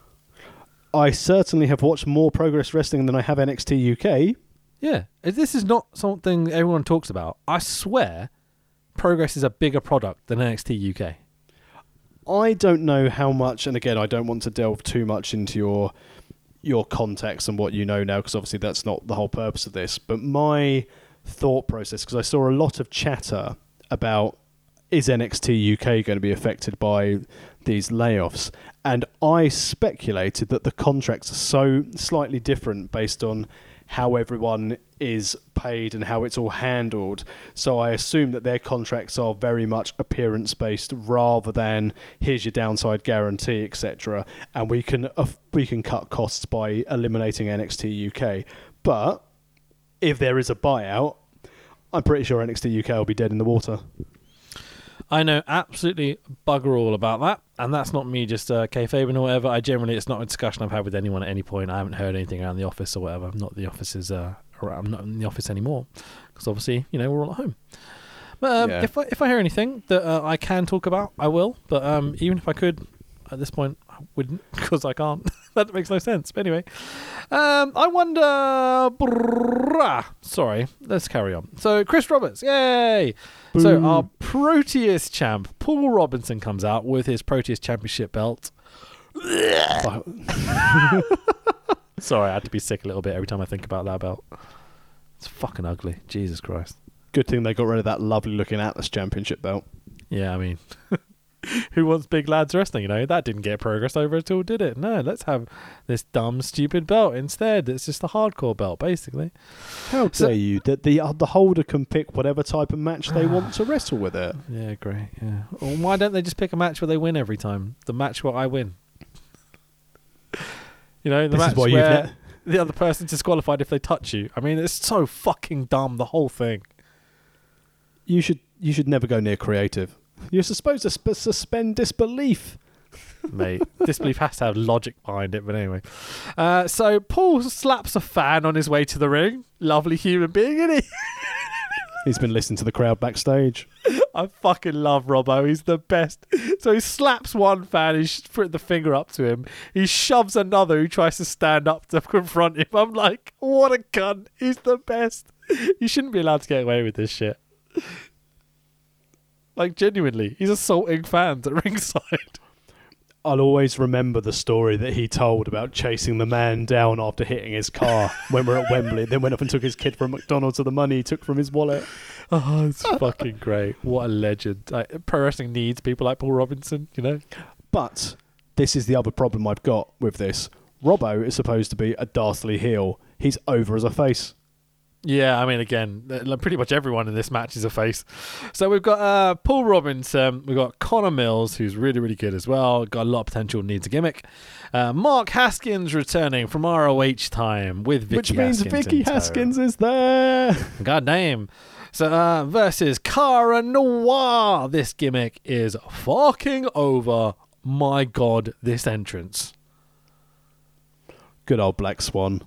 It's so good. It's so different. Um, I really enjoyed one of the. I think it was his match. He was wrestling Su Yung, and he did like the bird feeding the other bird gimmick. It was the most disgusting thing I've seen, but it was hilarious. yeah, that's filth. That was Riptide, wasn't it? Yeah, Um, so um, with everything Cara Noir has and is like probably the most unique pro wrestling gimmick currently that isn't like comedy or stupid or whatever, you know. I think that's fair to say. Yes, definitely. Um, do we not think that he could have some more spectacular tights, maybe? Would defeat the object of the Black Swan gimmick. It's Okay. Brechtian. It's supposed to be minimalistic Ah, okay. outside outside yeah, of the I feathers. Sure, yeah. I don't know. I feel that like he's such an an outlandish kind of personality that the the, the the black tights just feel like a little plain almost, you know? But that adds to the outlandishness of the personality. You're focusing more on him as a character rather than what he's wearing. Because some wrestlers, Rich, would you believe it, have to cover up their inability in ring with gimmicks and paraphernalia. Don't know what you're talking about. so, um, it's a non-title boo four-way match. Um, Overkill, Mark Haskins. Uh, are we going to talk about the word overkill and what it actually means? Um, no. Yeah, okay. yeah, I'm not sure we really should. So, um, oh, okay, I'm going to do it. So the, the fans chant, Cara, Cara, Cara fucking noir. Those words do not fit that melody. Stop fucking doing that. Um, some dickbags are constantly chanting, This is Haskins. And no one's joining in with them, but they don't fucking stop chanting. What's wrong with these people? The only thing I can imagine that he was trying to drive the ire of Vicky Haskins to maybe hit him and he was into it. Yeah. The S&M shit, you know, yeah. Because I'd do it. And then, uh, yeah, fucking A. So the, the last thing is the na na na na na na na na na na. I apologize for singing that melody on my own podcast because let's just all agree to retire that chant. Yeah, I mean, who could you sing it for? Cara, Cara Noir. Connor, Connor Mills. it's so shit. There's so many different melodies you can do, and they do that constantly. right, so the match. We get a four way lock up and off we go. Hopefully the fans don't shit all over this. I can't help it. I can't stop mentioning them. uh, Cara goes to kiss Robbo at one point, but Robbo bites Cara's lip. It was so good. This is So perfect. beautiful. Yeah. Uh, I'll quickly run through the spot. So Cara goes to kiss Rob, blah, blah, blah. Uh, Robbo is a nasty bastard and deserves the world. He's so fucking good in this match. Uh, Haskins bleeding from the head early on. Uh, Robbo and Haskins stiff each other for our amusement.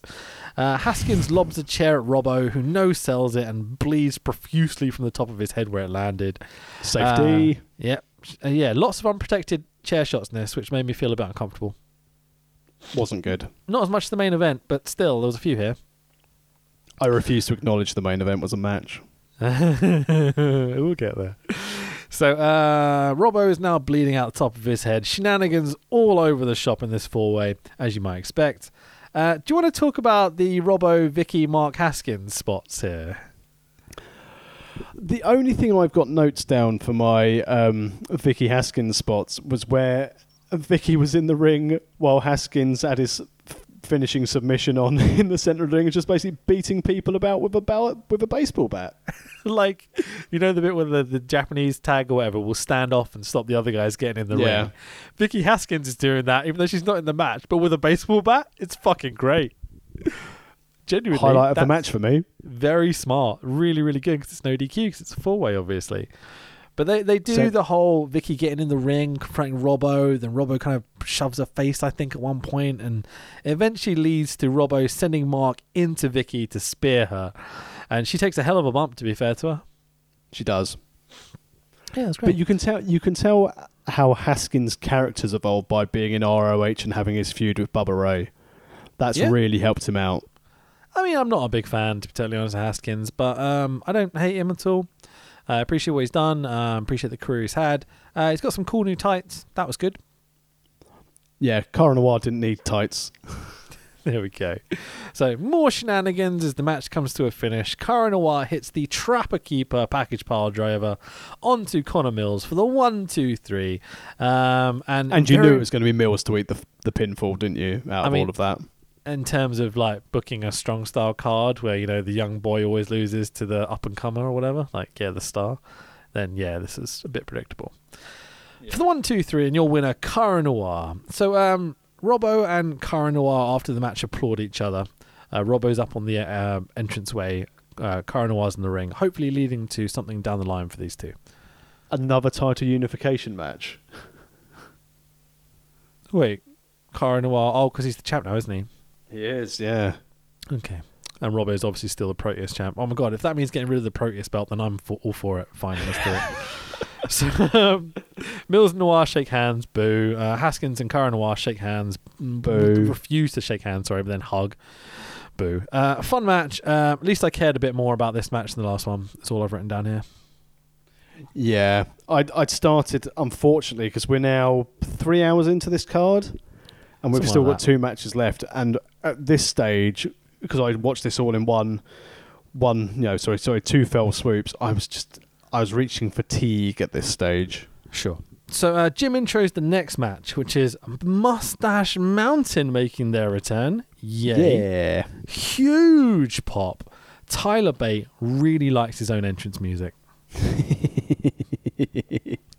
uh, genuinely chuffed to bits to see these guys. Really, really happy. Uh, their opponents are going to be Dan Maloney. Yeah, fair enough.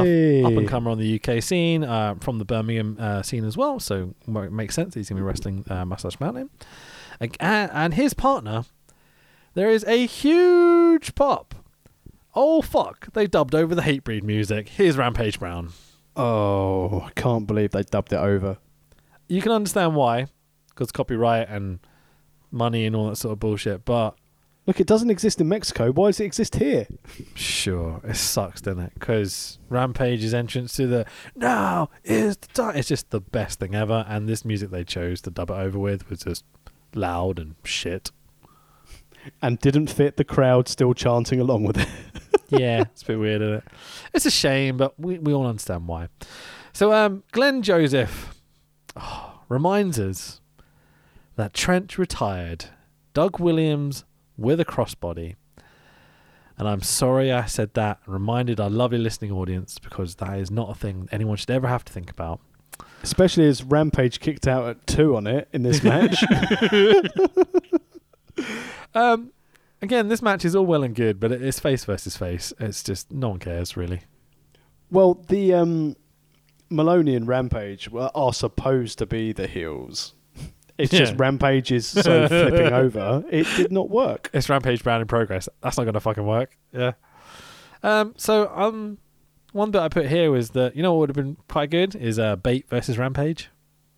Ooh. Very nice. It's just it would work. I mean, honestly, you could. Uh, I like Rampage. Don't get me wrong. You could take Tyler Bate and put him in the ring with anyone. He'd probably give you a four or five star match. Would you say, on the subject of Tyler Bate, and obviously being mindful of time, is one of the best in ring in the world at this moment in time? Hundred percent.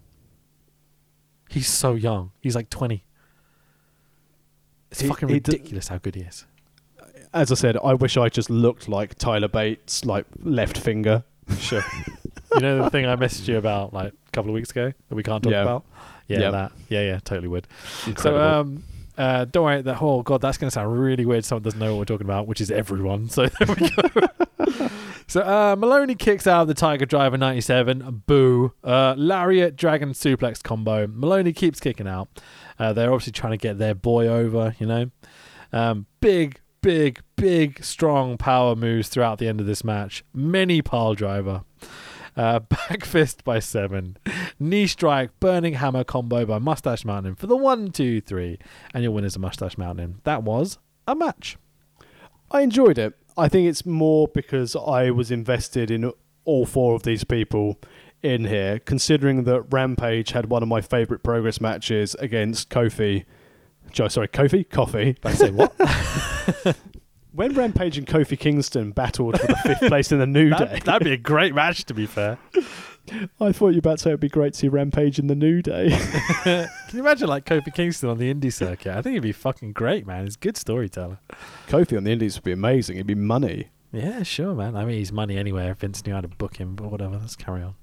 He did, and he set it all up just so Cain Does he? Velasquez Did- could did come. he tax? Did he? Uh, did he indeed? Did and did, he was did he was the ultimate foil for Cain Velasquez, who's done so much of his contract. Other than take a photograph of Ronda Rousey at WWE HQ and make Vince absolutely fucking livid. sarcasm. so Jim Smallman does his final match introduction for Progress, and I genuinely.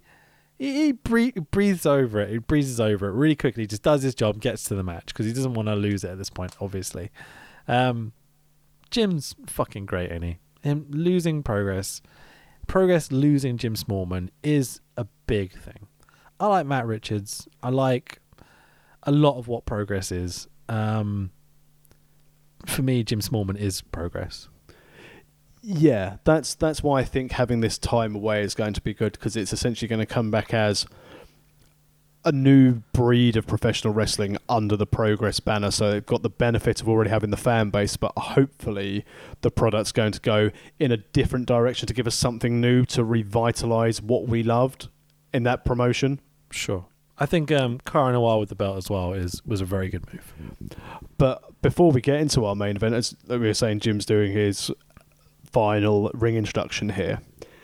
Do you think it's impossible for fans who are a big fan of Progress and Progress's ethos to ever be as immersed in the product, knowing full well that it is in the back pocket of big corporate America? Um. Oh wow, that's an interesting one. Uh, that's not what I thought you were going to ask me. Um, I'll get on to what I thought you were going to ask me in a second. But um, honestly, I ah, this is not from a Wrestle Talk insider perspective or anything like that. This is just my opinion. I can't see NXT UK surviving. No, no chance. I don't know how it does make any sort of financial sense. Um, unless they're just taking the hit on the fin- finances, they get that down to like um, like a write offable amount every year that it's not an issue if they lose the money, and the talent coming through are going to make them enough money in terms of they're going to have these amazing stars coming through from the British scene, which they know they can um, mold and stuff in their style they want. Um, maybe it will survive, but uh, The- just as the- its own venture, I just The only thing I can think of, so let's look at the NXT UK slash Progress roster at the moment, and the main people you want to keep on that is going to be Pete Dunne, Trent Seven because he's there, Tyler Bate, and maybe two or three others who are going to be on full term contracts. Maybe a Jinny, Toni Storm, possibly Volta. as the pe- and Volta, who's going to be more NXT bound rather than NXT UK after he's done his bit with Balor. But other than those guys, so let's say best will in the world, WWE have them on a guaranteed contract of twenty grand a year, and then Mm. they can go and work select indie dates. That's a couple So- hundred grand a year just for your main talent, you know. But that's what I'm saying. So if they've got those guys on just that that contract, and everyone else is on a paper appearance, Hmm. sort of jobby. If they do go and, I mean, again, the numbers haven't been overly positive for NXT UK as a touring brand, but if you think you've only got to cover your main talent wages in two or three tapings, because let's say they do 4,000 tickets at 20 quid a ticket, you've got £80,000 there. So I know you've obviously got to factor in all the other expenses, but then you've potentially paid off four of your six contracted, big contracted stars in one, one show. So potentially, Yeah. it may pay for those contracts, and then dependent on the gate, depends on who gets booked as the enhancements. Because NXT UK, I assume maybe, I mean the Gallus boys are probably full time as well from a contract standpoint, but I can't imagine they'd be earning Pete Dunne, Tyler Bate money, and Pete Dunne's going to be NXT contract anyway, isn't he? Because he's with um, Dickhead. Sorry, Matt Riddle. who's awesome. Uh, this is the problem with NXT UK uh, straight from the bat. Was that the very top guys? You're already thinking about where they're going to be going, not that they're the top guys for NXT UK. You know, Yeah. so you have that constant dichotomy of just like, oh, I don't know whether I should leave or whether I should stay or whatever it is. And do you book them as the top talent? And do you have Volta have a massive run when we all know Volta on the main card could be the guy against guys like Brock and Drew and whoever, you know, like Roman Reigns and shit. All, Um, I, all, all I'd say from an NXT UK standpoint is that it won't be profitable, but I don't think it's going to hemorrhage money because they've already paid for their lease Okay. on their UK warehouse. All the guys are there and exclusive, and one would also speculate if you're going to go for old Carney style wrestling booking, um, if they're going to be working dates for people, then these boys are going to be having to give a cut to the E. Sure. When's the last time you saw a bit of news, watched an episode, heard, heard about a push or a change or anything like that with NXT UK? um, after the second tournament. I mean, I work in full time pro wrestling. I haven't heard fucking anything about it. It's weird. I, I, I, I hope for the for the sake of the talent who are involved in this project that once everyone's live events and live entertainment can happen again, that they do start as a touring brand. But I do wonder how long it's going to be in the UK before we're going to be allowed to have these gatherings Yeah, as sure. such. And I think by that time, obviously everyone's going to be very keen to go out and see sporting events, but I just wonder if they'll just quietly dissolve it. You know what's the, the solution here? WWE Progress. Just mold the two. Just have Yeah, them do Progress as they do it. Just call it WWE Progress. I don't think so because WWE need content, and that's the thing for the network, which is why I think it will still continue if they can, if it's not hemorrhaging too much money, because they just need content for that network. But they've even got the problem now that the D, the BT deal, where they originally were showing NXT the day after on the network, now in the UK you get NXT one week later. Rather than the day later, because of the deal they've got with BT to show it in the oh, UK. that's fucking shit, isn't it? Yeah. I So now- that. So now, if you're a UK subscriber to the network, you're getting Raw and SmackDown five, six weeks behind. You're getting NXT US a week behind. And so your only original content is 205 Live that no one watches and NXT UK that no one watches. Yeah. It's weird in that I want I want progress to be what I remember it being, but I think we've gone beyond that now, and I think fuck it, just fully sell out. You know, like I'd I'd pack it in to be honest and just do the NXT stuff.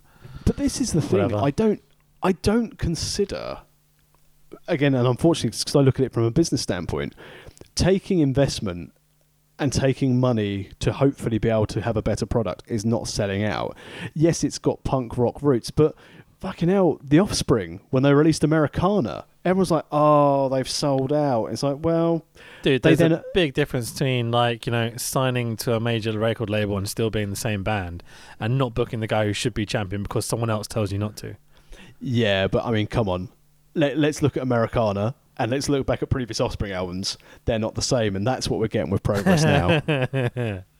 uh, hmm, don't know about that one, but okay, let's move on. How So- dare you? Ix- Ixnay and Smashed are head and shoulders above Americana. Yeah, sure. Cause la la la la la la la la la la is so punk rock in it, yeah. So uh Davy Starr is here, boys. Yeah, Davy, Davy, Davy fucking Starr. I could chant too, motherfuckers. He's certainly a man who doesn't have low self esteem. I fucking adore this man. I, I don't necessarily think all his politics are right, whatever. I'm pretty lefty. We all know this. Um, but like, I think maybe he's a bit too far sometimes. And it becomes um, not a conversation anymore with the way he talks about politics and stuff. I like a conversation, you know. Um, I like David Starr wrestler. I Yeah. don't like David Starr businessman or person. as a wrestler, I think him, Tyler Bate, Bryan Danielson, maybe like Okada, people like that, like in that category. I think he's that good. Wow. I really do. I've seen so many matches. I remember the first time seeing him and just being like, "Holy fucking shit!" There's a guy to remember. I enjoyed him when we went to the Rev Pro slash New Japan show Milton Keynes Sure. when he was there.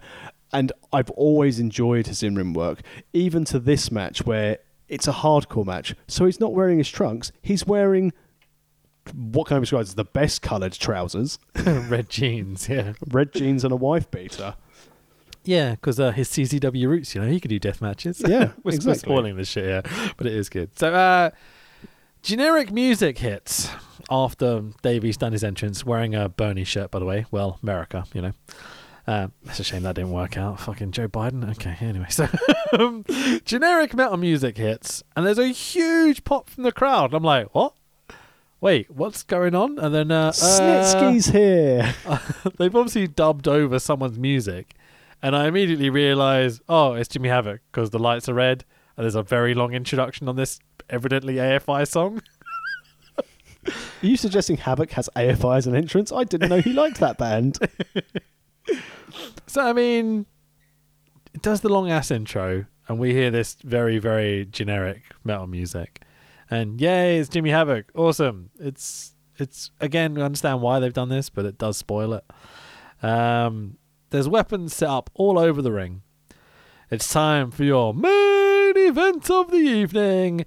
It is announced as a death match of Davy Starr versus Jimmy fucking Havoc. Tex Williams instantly cancels Demand Progress subscription. I wondered whether you actually even watched this because I know it's not your thing at all. I did watch it because we, we, you know, I'm a professional. We cover it for the podcast. It doesn't mean that I thought any of it had any worthwhile other than Davy Starr's lovely red trousers. Okay, so let, let's fire through the match. So um, well, you, has call, you call it a match. Davey has a few extra nicknames to start that I marked out for. Uh, should be the champ. He's really fucking over. Um, this seems to be his last match of progress because you know WWE sellouts. Um, grabs a staple gun out of a bin and off we go. Davey Blades within seconds of the match starting. He's really fucking into this hardcore shit, isn't he? Yeah. Uh, Self harm. Uh, so Jimmy staples Davy's shirt to his back and genuinely got a out of me when Davy tries to yank the shirt away and the staples won't let the shirt go from his back. I was like, It's a good thing he's got- "Oh." It's a good thing he's got a mate in the ring to help. Yeah, because Jimmy then comes and just whips it off, and you're like, oh, it's genuinely gross. That's horrible. I don't like that at all. Well, in fairness, it's the same thing as like when you're trying to take a plaster off. It hurts when you do it, but if you get a mate to rip it off, it's fine. Plaster, staples in my back. Um, I think I know which one I would take, but it's what it is. Don't know, I'm pretty hairy. So, very, very unprotected shots with weapons make me feel uncomfortable. Does his union cover that, Joey? Mm, indeed. So, um, let's just fly through it. Fuck it. So chairs, skewers. Jimmy isn't having any having any of it. Drawing pins, thumbtacks, dumped on a chair by Jimmy. Uh, the bunch of following spots it includes Davey sitting in the thumbtacks, drawing pins, whatever.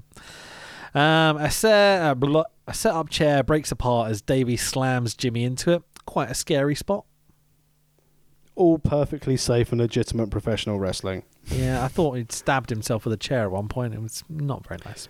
Anywhere, and I know it's done and there, like you've covered it in the spots, but just the two of them being invited to sit down and just stab skewers into each other's heads. It's like, what the fuck is this? Yeah, it's not for me. Um, horrible things with drawing pins, wooden skewers in the head, pile driver from the hardest part of the ring to the floor through a table. Um, actually, quite safely done, to be fair, considering what I just described. Yeah, someone had invested in a breakaway table. Yeah, actually worked. Um, well, let's talk about the end in a second. So, I just accidentally fucking went to the beginning of my notes. Right, one second, blah, blah, blah, blah, blah. They have this whole thing where they've discovered that they can set up chairs like normally, but then turn them 90 degrees onto their side and slam each other onto them, and the chairs don't give way. And I'm like, it's it's horrible to see. I understand the drama of it, but it kind of there's no illusion here. You're just fucking hurting each other yeah, this this is the whole thing. Similar, I I know um, a couple of the SCPW roster have recently found Invisible Man versus Invisible Stan, so I've encouraged them to go and watch episode forty one where he covered that show. GCW but, just put that up live for free yeah. on YouTube. That's why. Yeah, I thought I'd mention it in case we want to go see it because it is one of the greatest matches of all time. It's our favourite match of the year and our polls and our awards. Yeah, thank you, Bryce. You're a legend. It's just Jesus Christ. It just uh, once you've seen deathmatch wrestling is a skill and fair play to everyone who does it because it is an art form. yeah, sure. Sorry. Well, no, it's an art form. It's I can see I can see you grit, saying that through gritted teeth as you're saying no, it as well. I was laughing because because you hate this shit. Uh, it's not for me, but the people who do it, who put themselves and their bodies in great jeopardy to entertain people, you know, it's it's a skill and it's an art form to be able to do it and to be able to have that level of creativity and that level of violence to be able to do it. I've always said since day one of this pod that this is not my cup of tea, and like Havoc and Clint Margera being sort of two of the bigger names I know from Brit Rest who do really well in these tournaments of death. Mm-hmm. It's great that they do it and they fly the flag for for Brit Rest. And as I said, I've never really had any I've never had any negative um, interactions with Jimmy Havoc. I've had indifferent reactions with Jimmy Havoc, but everyone else seems to think he's and he's he's a lovely chap. Was what you've said, what other people have said, we've spoken to, and the same thing as Clint Margera. Every, he is a lovely guy, but cool. then to be able to then switch it on to be this level of violence for for entertainment purposes, you know you've got to give props to people for doing it because people do love deathmatch wrestling, and these guys uh, from the like the CZW days are two of the very best at what they do. It just isn't for me. CZW, you're so English. It's brilliant. That's because I'm British. Z. so um, there's literally no story here. It's two dudes just killing each other for the sake of it. It's kind of stupid, silly, but it's what it is.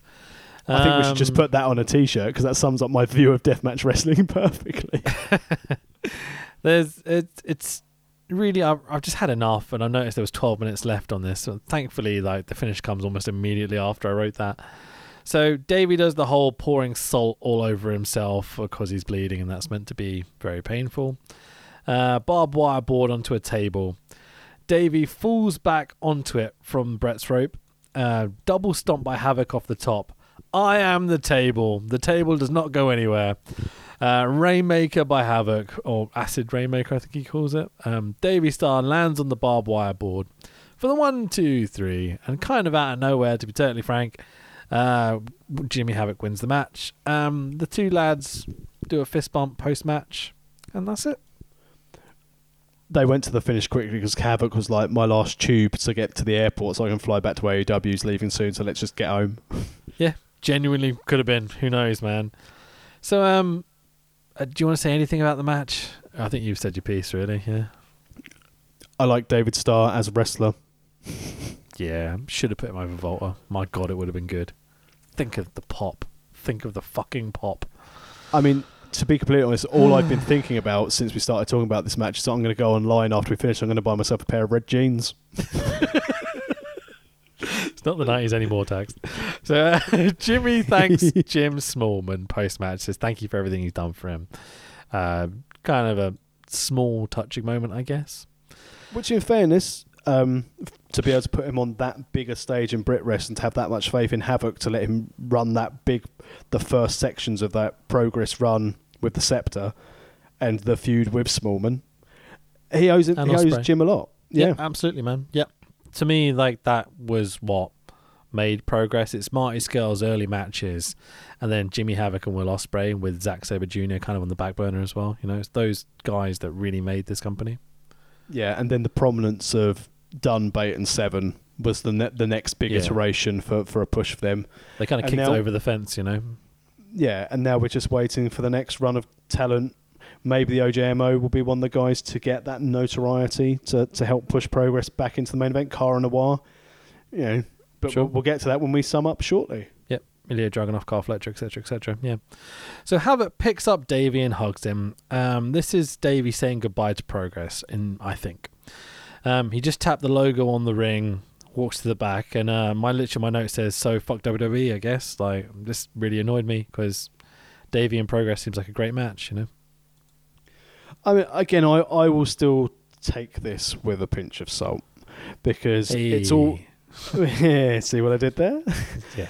because I still believe that if the Progress Boys really, really wanted David Starr to wrestle for them, do you honestly think that Vince McMahon gives that much of a shit what 800 people at the ballroom think if Davey Starr's there in comparison to this guy wants a union when we're not going to have a fucking union, so I don't really care what he says. Uh, he's hired murderers and rapists. I don't think he cares about some bloke who wants to set up a union. Sure. But I because I he still employs maybe- a paedophile, so you know, let's carry on.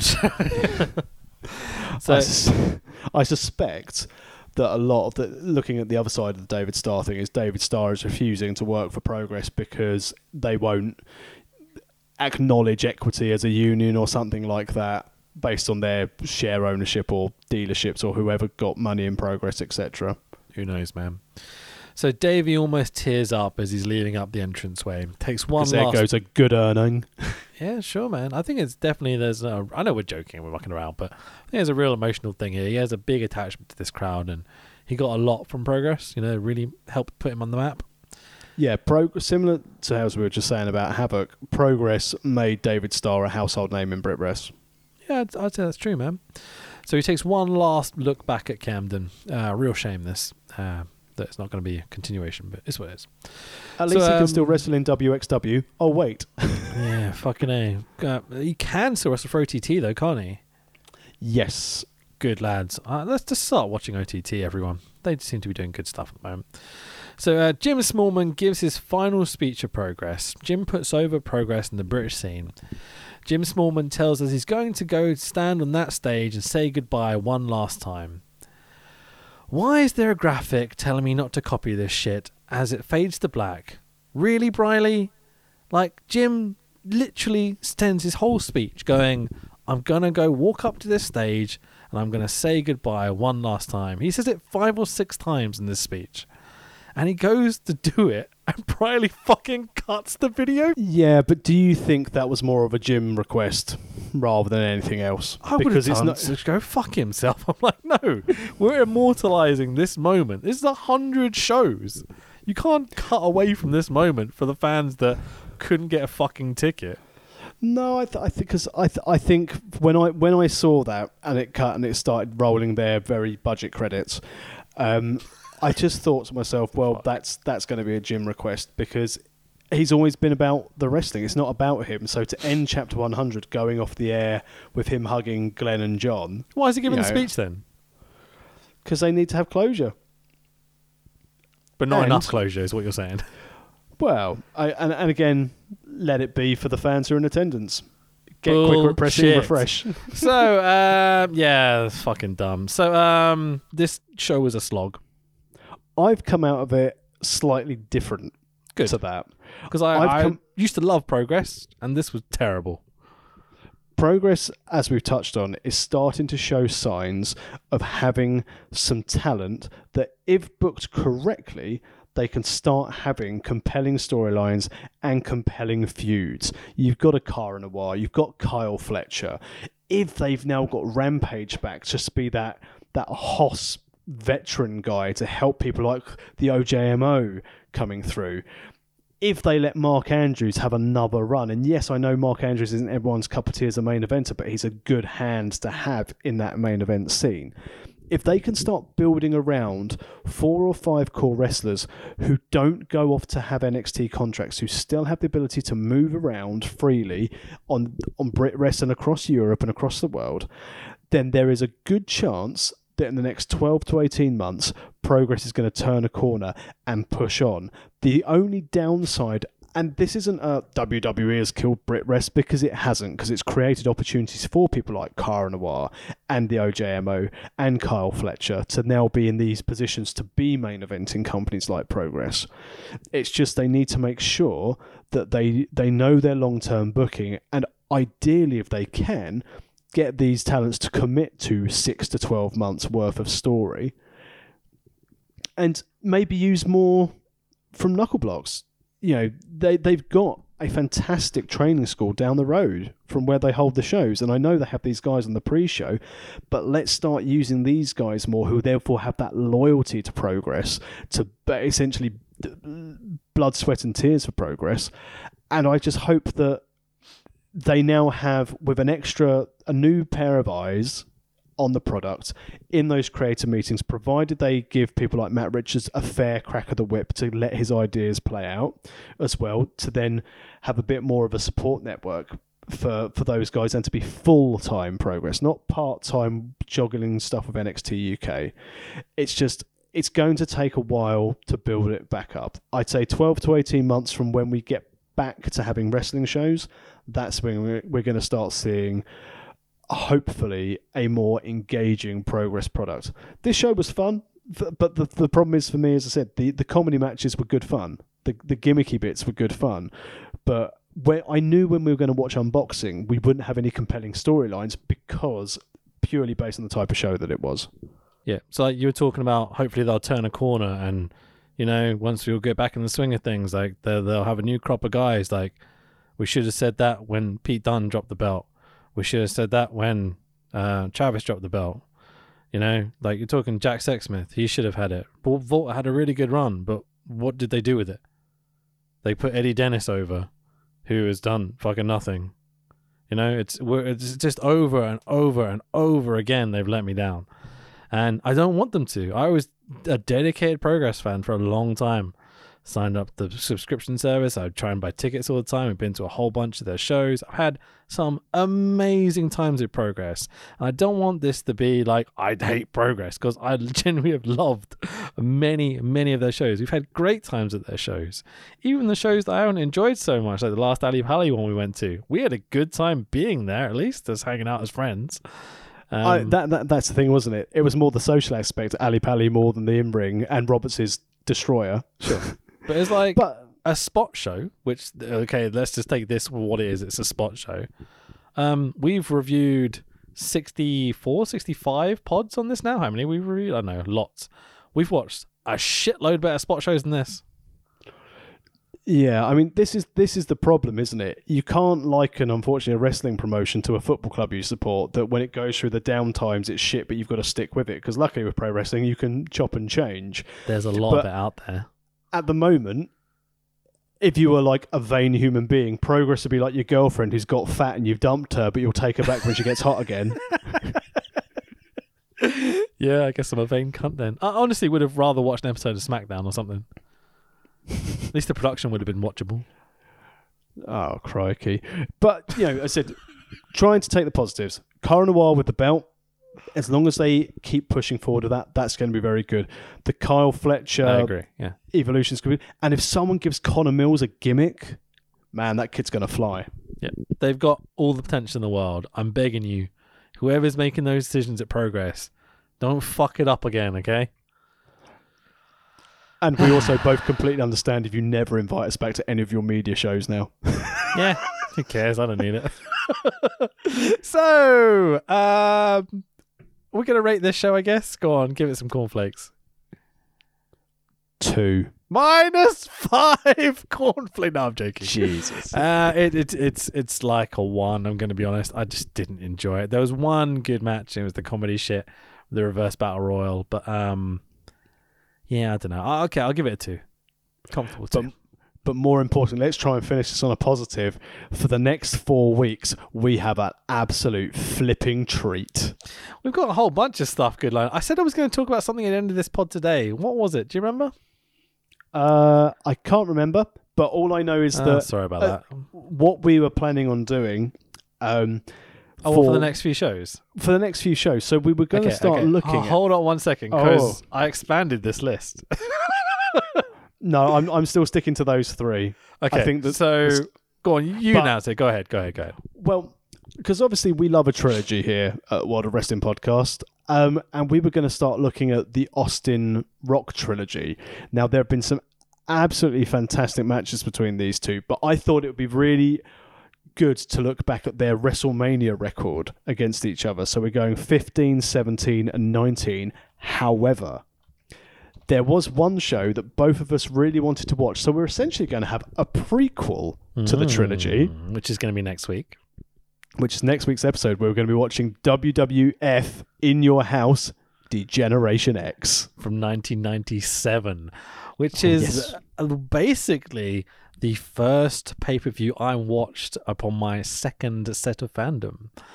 Very So nice. That's one of the reasons I really wanted to watch it. Is I came in just at the end of '97, so beginning of '98. So this was a thing, and I I remember watching this show in full. I think I own it on VHS somewhere. Um, And- but yeah, I was desperate to do that. So we picked the three shows. We're gonna do the three manias of Rock Austin because you know everyone loves a WrestleMania, right? Um, but yeah, and the DX show first though. So basically, it's like a, a quadrilogy. Don't tell Triple H or Kevin Nash. or Vince.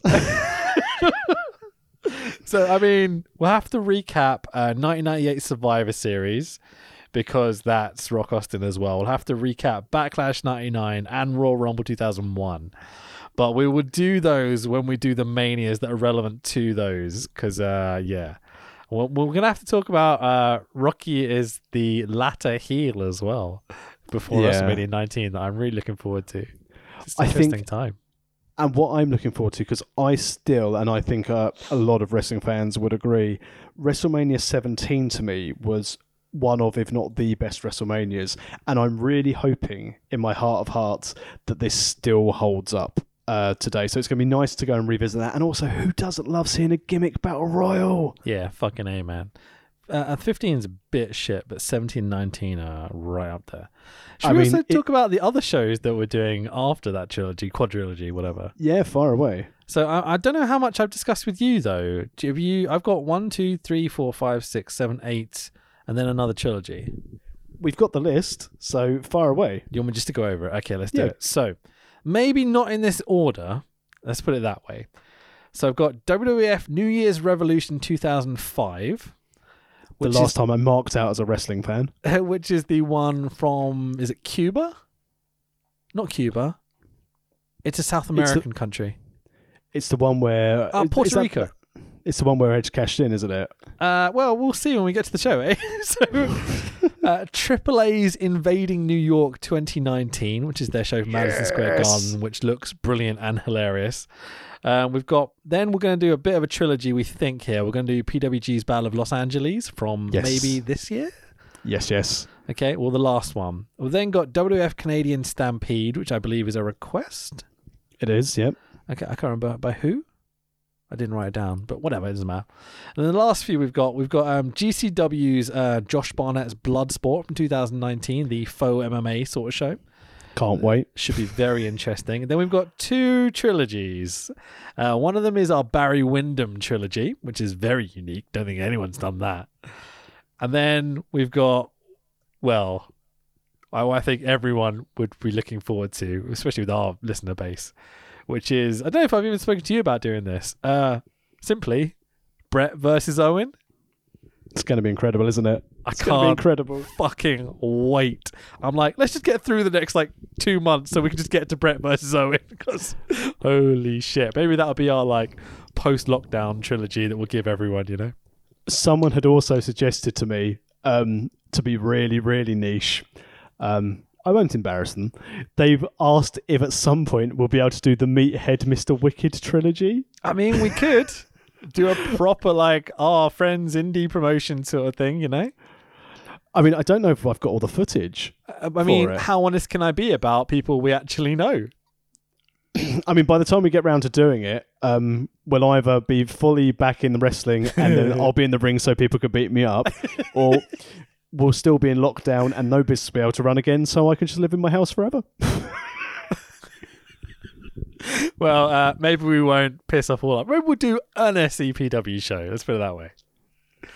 Yeah, I think that could be quite good fun. Because I mean, we talk about them on every podcast anyway. So Yeah, let, let's let's let's pick an SCPW show, and Alright. we can s- slate my commentary. Let's pick one where I'm also in ring, so we can slate my in ring ability and my commentary in one show.